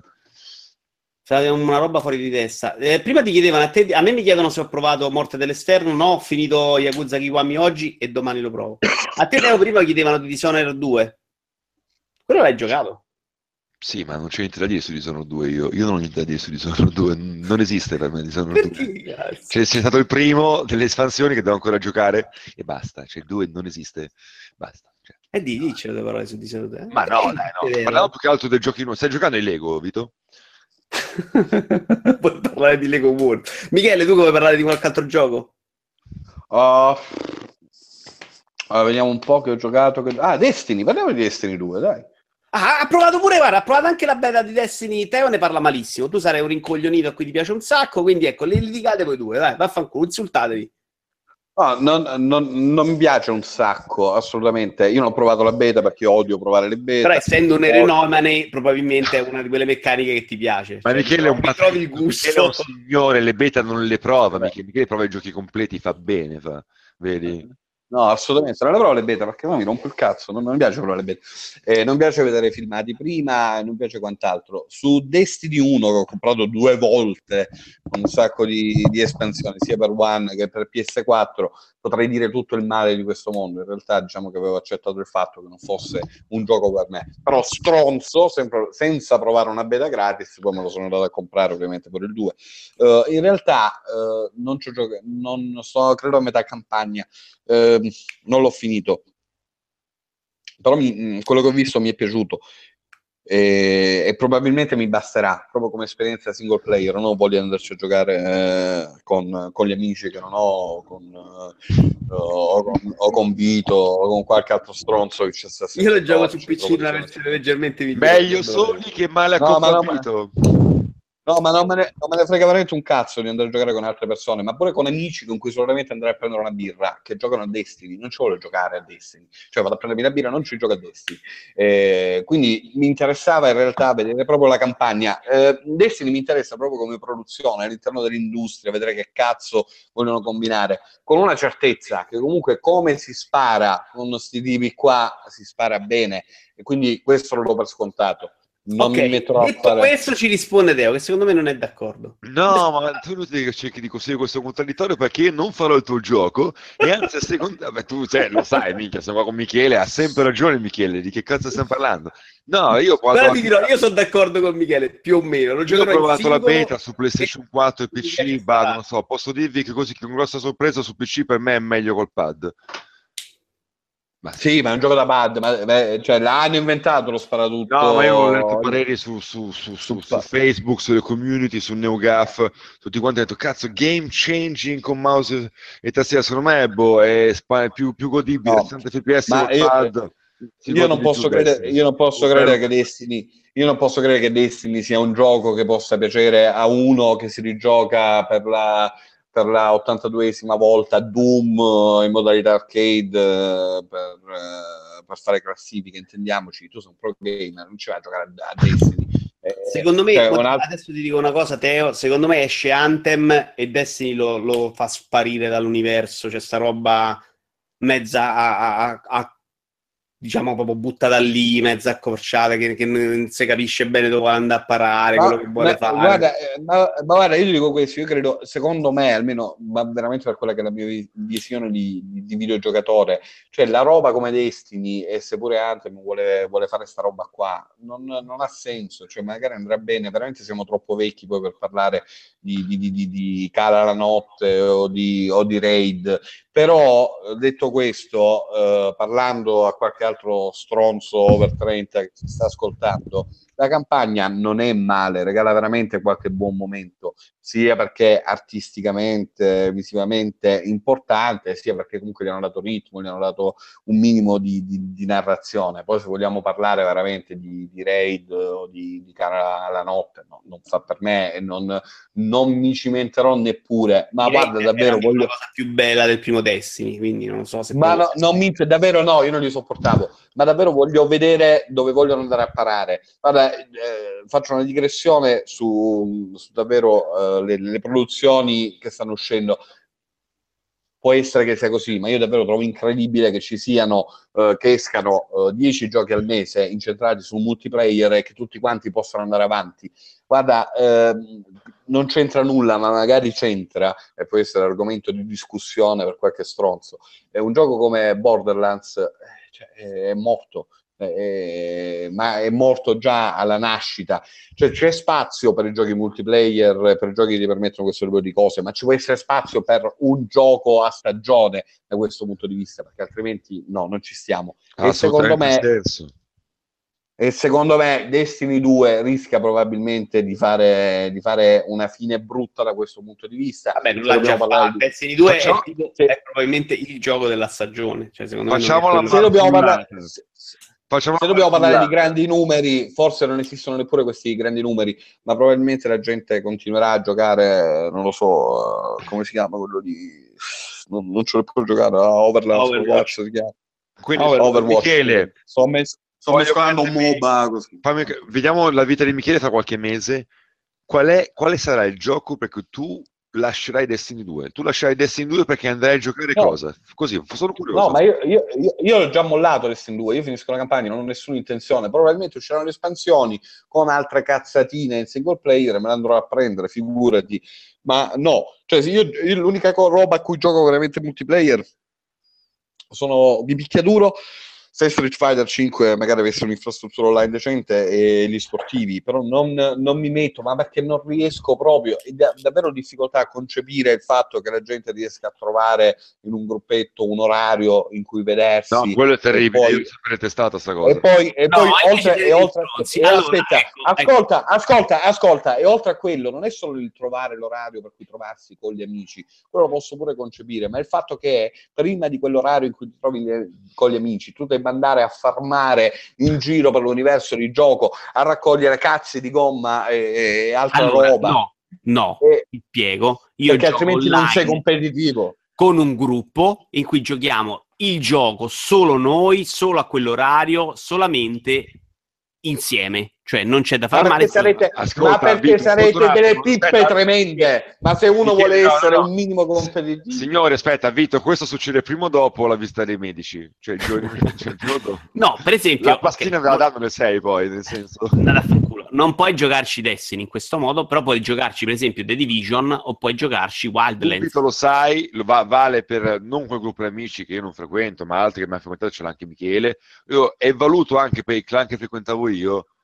Io no, cioè io ho bisogno, ragazzi, cioè il gioco deve essere amore, passione, zingarata. Io non vengo ad allenarmi se sogno un clan, andate a fare un culo con gli orari, ma stiamo scherzando, ma andate a cagare. D'accordo, sono d'accordo. Quando c'ho voglia, c'ho la passione, dico cazzo, poi magari mi si accende e gioco 16 ore di fila.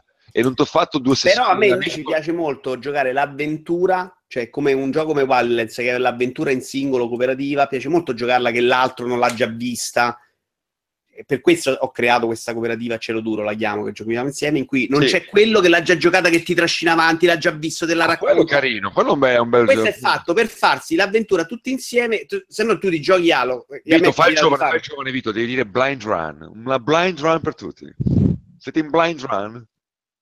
Se dico Blade Runner nella mia vita, sparatemi in bocca in futuro, vi avviso, fatemi questa cortesia. Fai il giorno una volta, scusa. Per cui... E quindi adesso stiamo giocando, ecco, parliamo di un altro gioco, Wildlands di Ubisoft, che è un gioco mediamente di merda, di gioco di Ubisoft, insomma, solite cazzate, con le solite... Cosa stai facendo?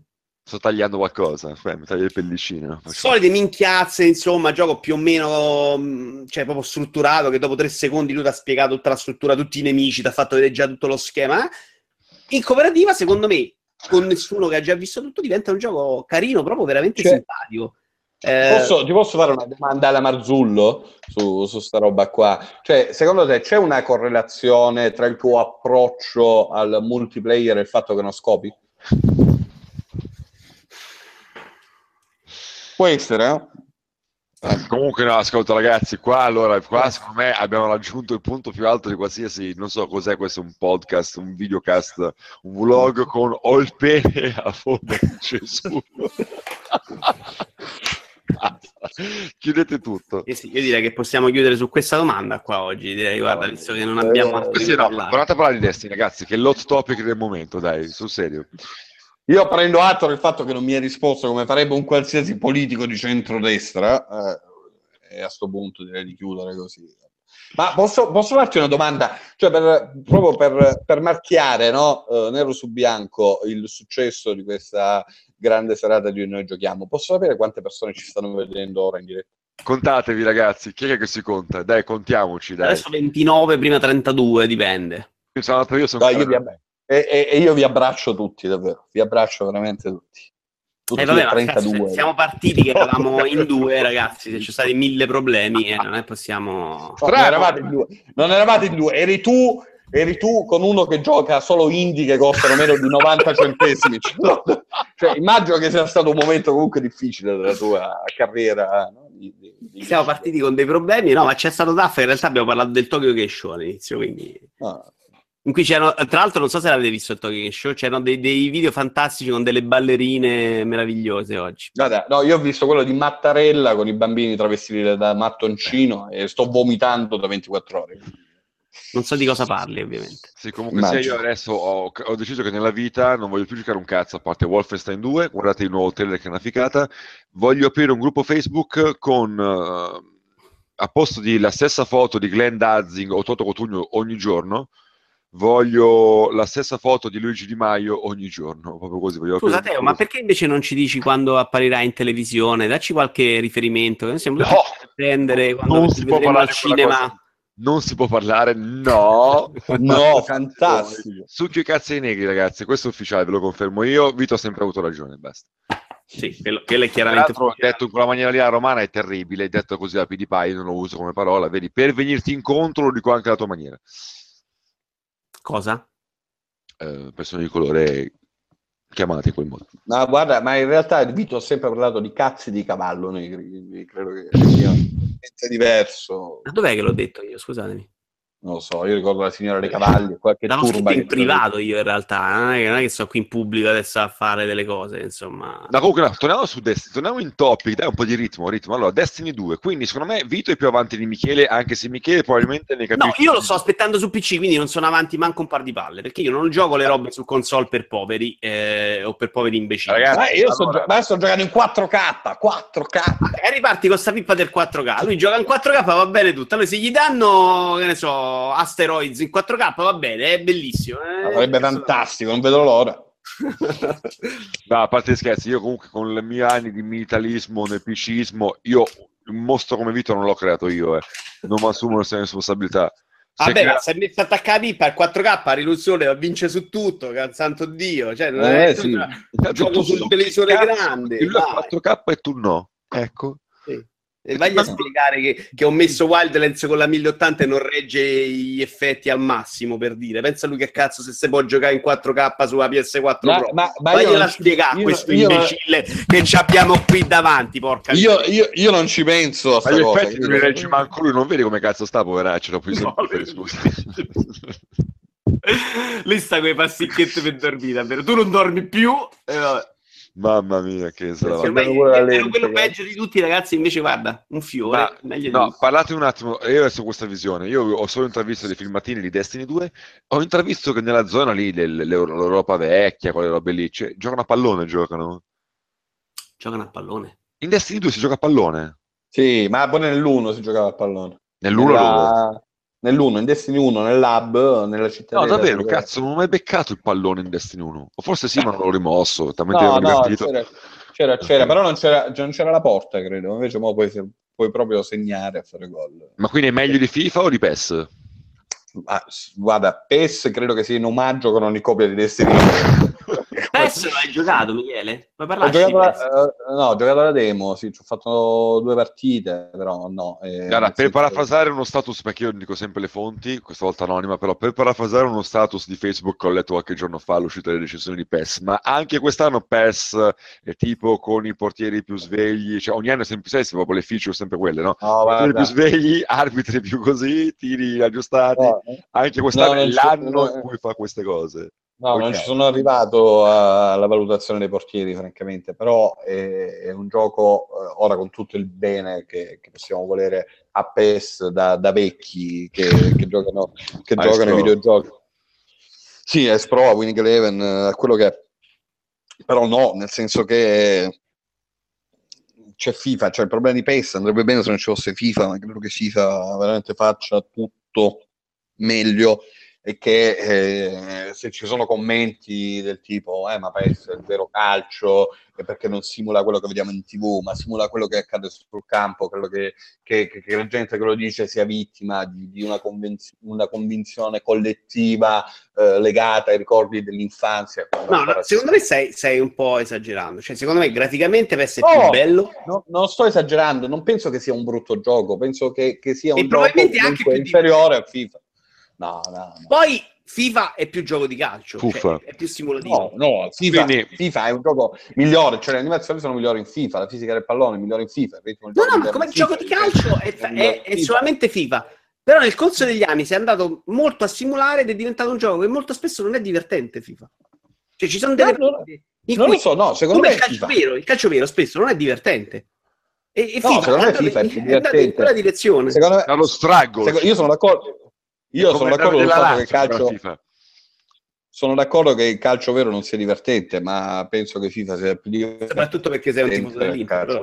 Quindi insomma, dalla bellissima e istimabile lettura di Michele, PES è un po' il Crash Bandicoot dei giochi di calcio. Guarda, se vogliamo metterla così va bene, però puoi metterla pure così. PES è un po' il Vito Iuvara dell'internet videoludico, pure più o meno la stessa cosa. Cioè, io li voglio bene a Vito, ma c'è gente che fa la roba che fa lui in maniera migliore, ecco. Solo che mi chiama solo lui, ecco, non mi chiamano gli altri. Ti chiamo io e ti chiama, come cazzo si chiama, Cordy Richards, quindi sinceramente avreste proprio messo in grandissime cose.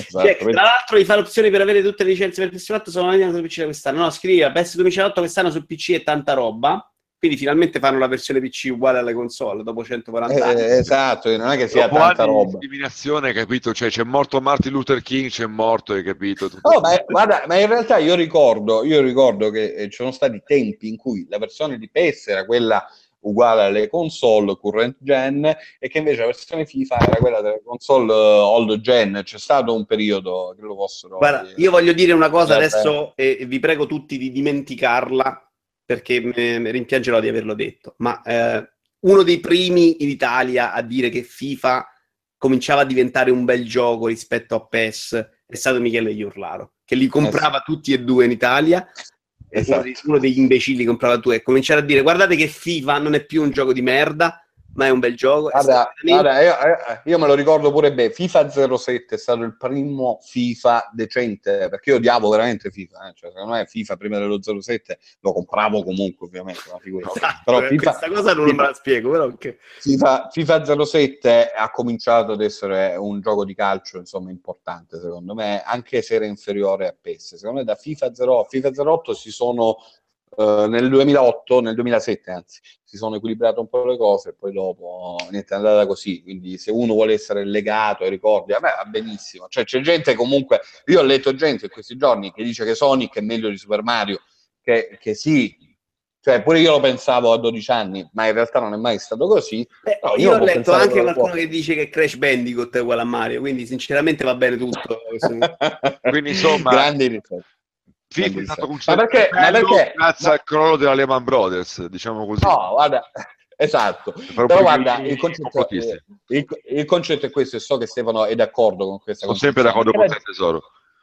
Ma in questo caso di più, è che la gente può vedere... È sempre d'accordo con te, però, Michele, scusami, però gli ho offerto che glielo succhiassi per condurre questa podcast con noi per venire, e mi ha detto no.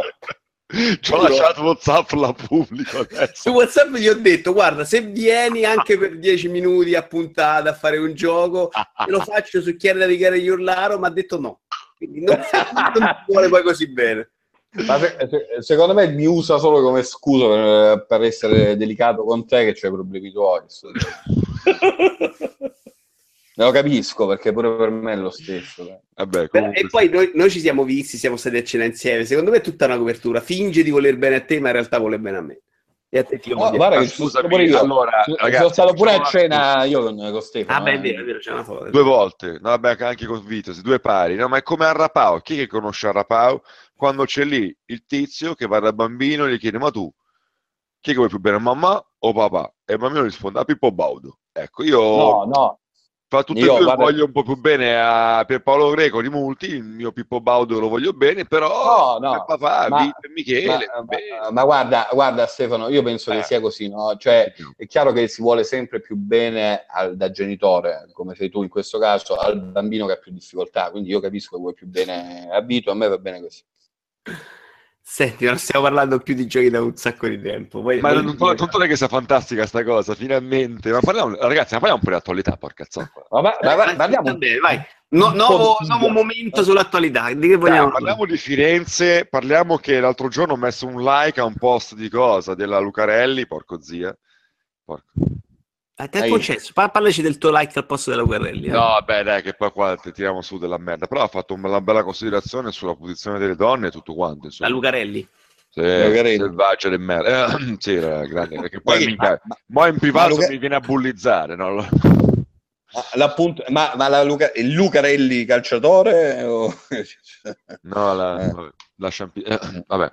Dai, torniamo a parlare di giochi, dai. Quindi Destiny 2 lo compriamo? Io lo compro o no, ragazzi? Io l'ho già comprato, eh. Io assolutamente, ma io lo voglio giocare campagna in singolo anch'io, non mi interessa l'online. Altrimenti l'avrei preso su PS4 dove ci sono tanti amici dove avrei potuto giocarlo, ma mi interessa farmelo graficamente, vederlo bello, perché ho giocato la beta, a me è piaciuto molto graficamente, come si spara a me piaciucchia. E ci piace molto in realtà, è piaciuto anche il primo, l'ho giocato un sacco in realtà, piace.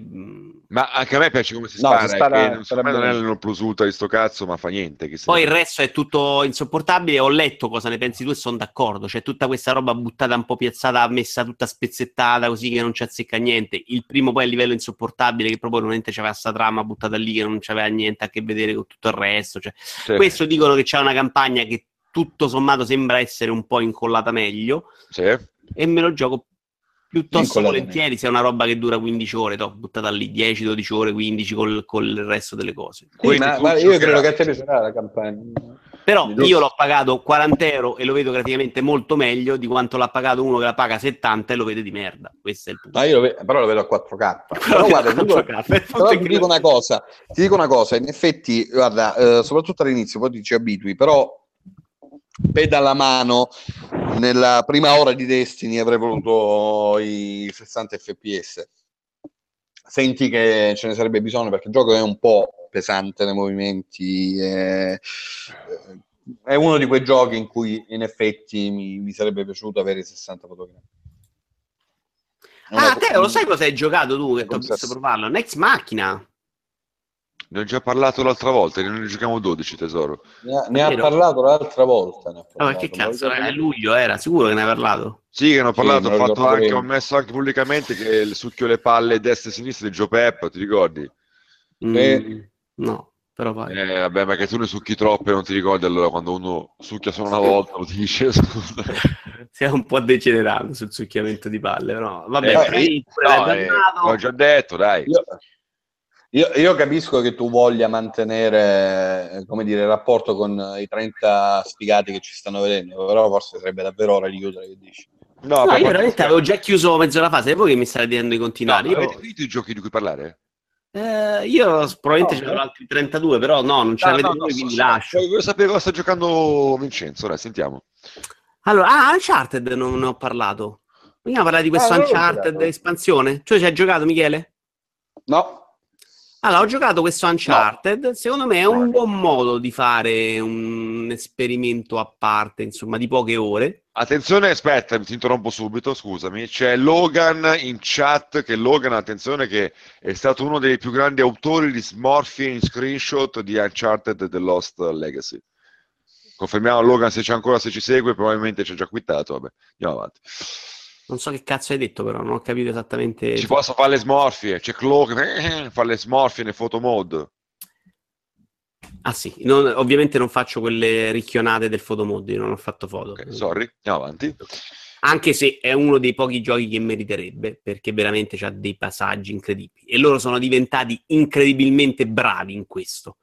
Cioè, l'ho sentito paragonare a Tomb Raider questo Uncharted, o gli Uncharted, continuo a sentirli paragonare ai nuovi Tomb Raider. Secondo me ci sono 4 livelli di differenza tra i due giochi, cioè a livello di ambientazioni c'è uno stacco, e c'è l'imbecille dietro tra l'altro che parla bene di Tomb Raider, non dimenticavo, ma a livello di ambientazioni, di studio della storia, di preparazione proprio della scoperta del mondo, dell'Indiana Jones, diciamo indice di Indiana Jones. Uncharted e Tomb Raider moderno ci sono 7 categorie, non 4, scusate, 7 categorie di differenza. Michele, che sono qua Vincenzo, proprio Flawless Victory, qua Vincenzo è magnifico, basta. No, io so come la pensate su Tomb Raider, ma non sono per niente d'accordo con sta storia qua. Cioè, Tomb Raider è un gioco, Uncharted è una però commedia, secondo me, posso interrompere subito la dramma che li facciamo e noi giochiamo 0, 1, 2, 3, che è stato un podcast dedicato solo a quella merda di Tomb Raider.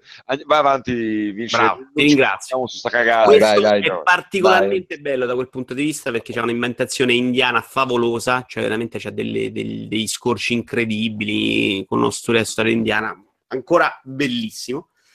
A livello di gameplay è la solita merda, cioè abbiamo le solite scalatine, e secondo me fa un passo indietro rispetto al 4, perché nel 4 qualche aggiustatina l'avevano data con gli scivoloni, con il rampino, come cazzo lo chiamo? I chiodi.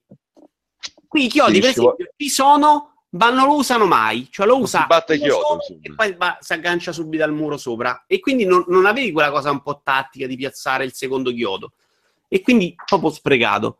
Cioè, quindi frase di copertina è un gioco con 2 fighe ma non si batte chiodo. 2 fighe secondo me neanche vero, una non è proprio neanche una figa, cioè, ma ora c'hai più bel culo in uno dei videogiochi, come dicono anche in chat, io sottoscrivo. L'araba non è una figa, però tutta la buona volontà, insomma. Vabbè, basta. Devo ancora giocarlo, quindi non saprei.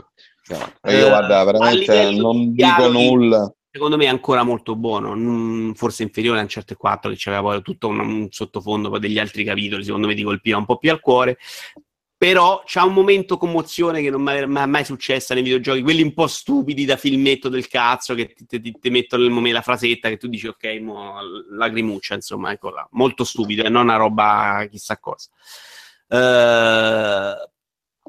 Camuffano molto meno bene, secondo me, gli aggrappamenti, insomma, che è una cosa che invece in Uncharted 4 erano nascosti molto bene. Qua la corda stanno messi a cazzo di cane un po' ovunque, le corde in cui ti agganci, che è una cosa che secondo me stona un po', perché in Uncharted 4 l'avevano nascosta molto bene. L'open world è come in Uncharted 4 un po' una cazzata che ci può stare, non ci può stare con la Jeep. Qui è carino che puoi fare le cose in ordine un po' sparso, ma tutto sommato a me, se mi fai il gioco lineare, secondo me è anche meglio. E poi niente, c'è questa storia carina che funziona abbastanza bene. La bella differenza è una delle scene finali che riprende un po' una scena che si era vista in Uncharted 2, dove si vede veramente loro che progressi hanno fatto. Diciamo c'è una scena sul treno. Si vede proprio loro hanno fatto un passaggio incredibile da questo punto. Wow, c'ho l'hype, me lo recupererò sicuramente. Sai cosa, Vincenzo? Mi dai l'idea che ti è piaciuto ma ti dà fastidio ammetterlo, cioè sembra quasi che no, è proprio quel genere di gioco. La serie a me è proprio una serie che fa incazzare a prescindere, perché è proprio la serie che se ci mettessero una parte di gioco che a me piace diventerebbe la serie più bella della mia vita, ed è una serie che invece mi sono rassegnato a sopportare, perché la parte quella del platform è quella roba lì ormai non posso, è come quelli che continuano a rompere il cazzo Assassin's Creed, se lo fanno sono deficienti loro, cioè a un certo punto devi decidere o non te lo giochi più o smetti di rompergli i coglioni. Ma perché siamo su internet, bisogna rompere i coglioni, grazie. Io gioco le parti che mi piacciono e smetto di dire che il platform è una cagata e le altre cose non funzionano, cioè è inutile. Però il platform è una presa per il culo al giocatore, è una roba insignificante, cioè secondo me non ha senso.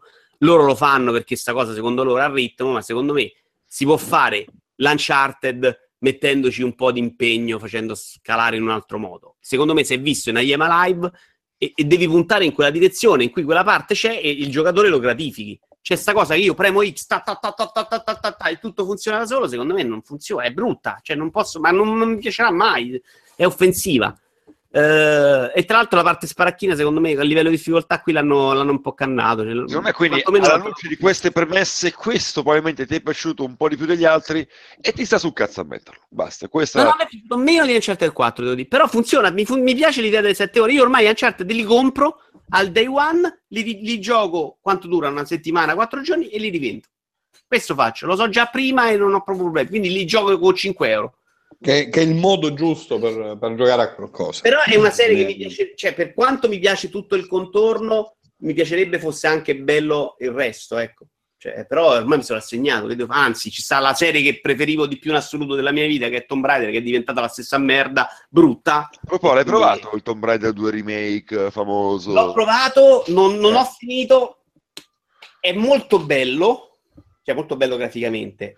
Ha però un problema molto grosso, che è quello che a differenza dei vari Tomb Raider, dove alcune cose potevi farle sempre, cioè se c'era un appiglio tu ti appigliavi, qui invece sono proprio delle cose in cui tu ti agganci perché quello ha deciso che ti ci puoi agganciare.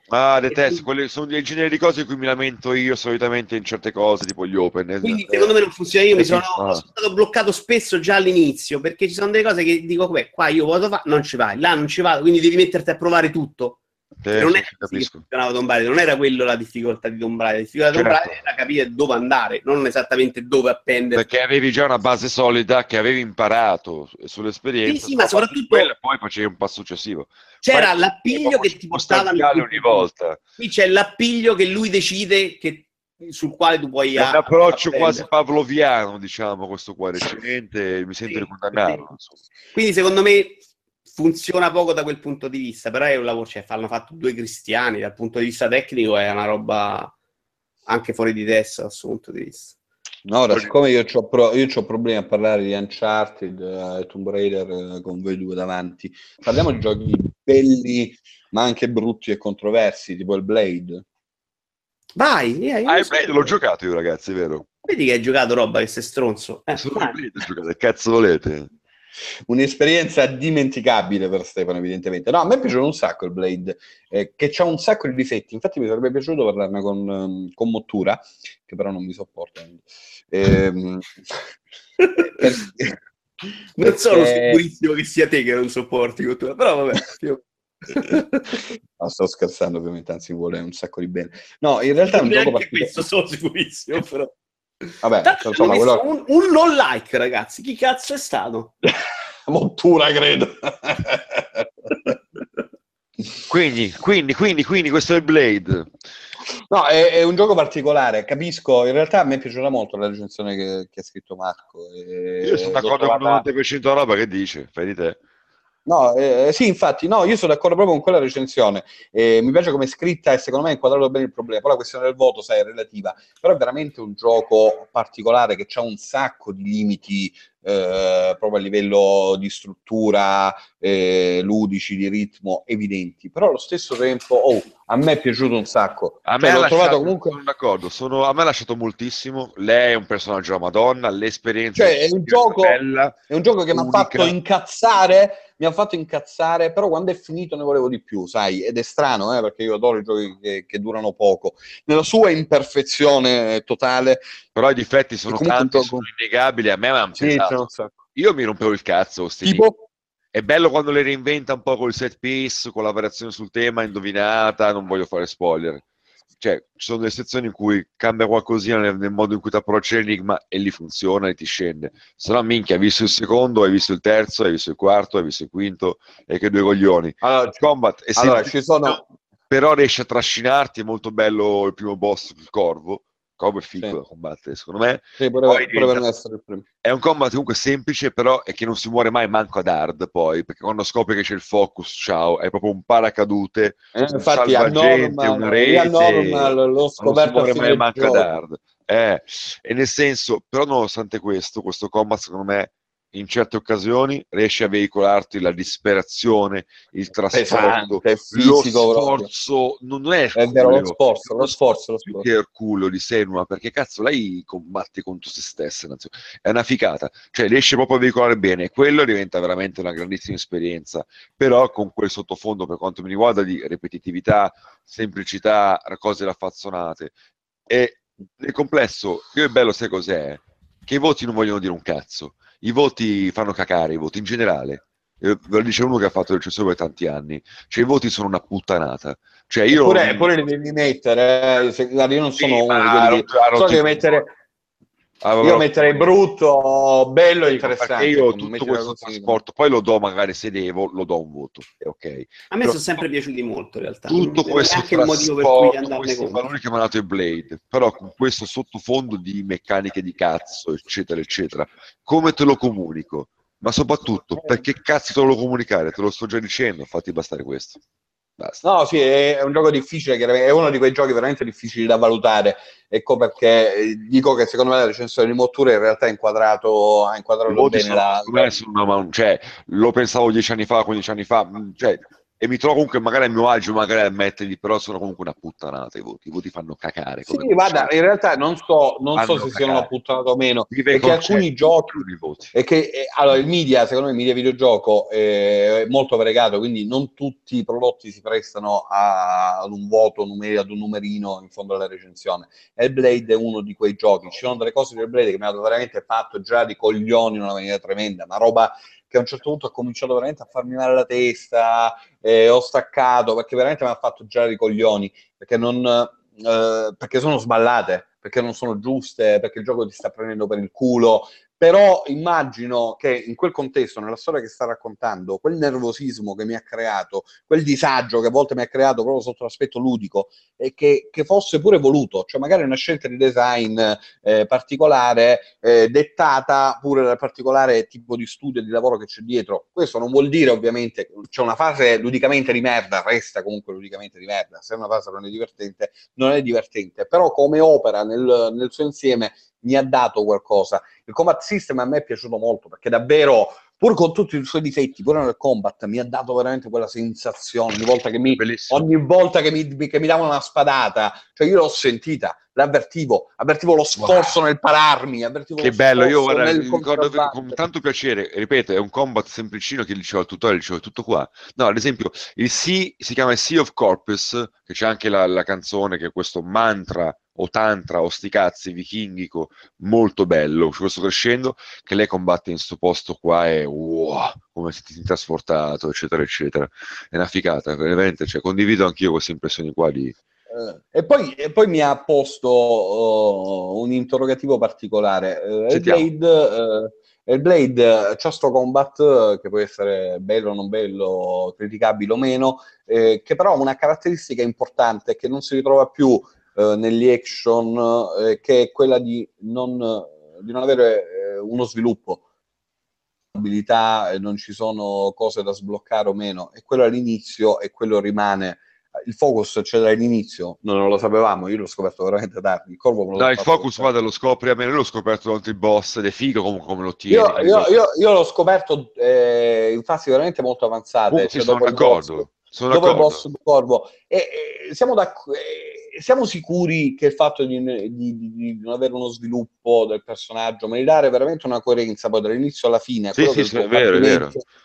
Siamo sicuri che sia veramente una cosa errata, l'assenza completa di collezionabili o di altra roba, siamo sicuri che sia davvero un elemento negativo all'interno di un... Per me assolutamente no, guarda, è una cosa che magari penso recentemente giocandomi Vanquish su PC, ad esempio Vanquish, vabbè, potenzi le armi, tra l'altro col cazzo di sistema che anche la terza tornata a volte è un po' dubbio, sti cazzi, però nel senso Vanquish, c'è quel set di cose, di abilità, te le porti avanti, diventi più bravo a fare quello che tu già hai di base.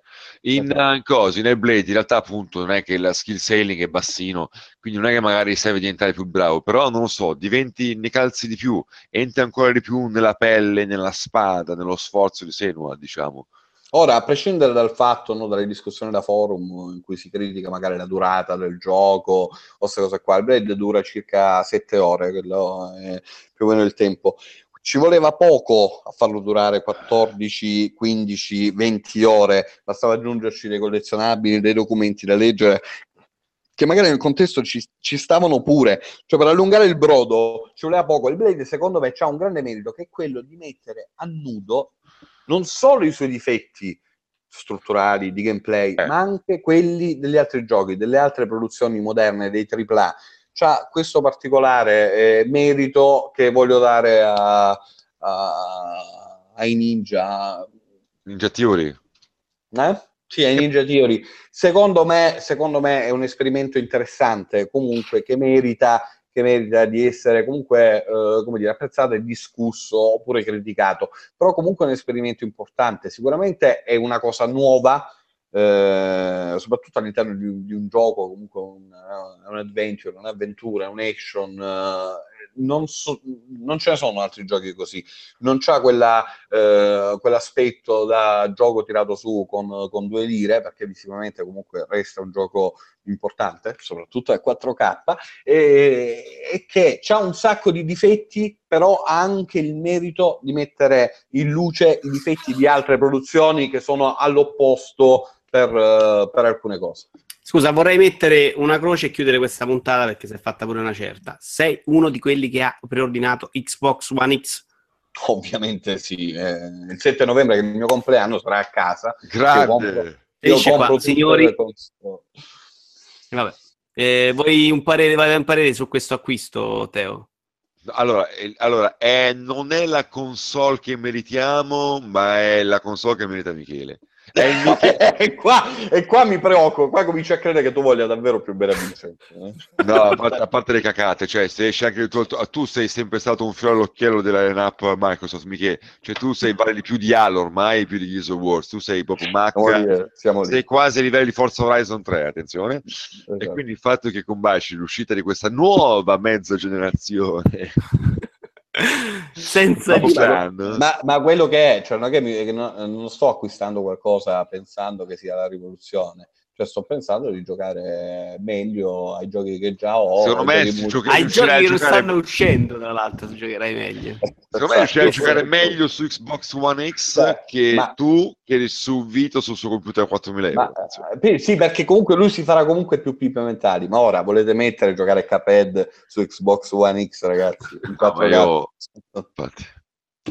Peraltro, Cuphead esce tipo fa 10 giorni, esce, ragazzi. Sì, tra l'altro ho preordinato un gioco su Windows Store, tra l'altro. Credo si sia creato un buco nero nell'universo. E peraltro l'amico Motura prima mi ha ricordato su Twitter questo gioco di come si chiamano gli zingari indie, cazzarola. Scusate ragazzi, ho avuto veramente 9 litri di birra.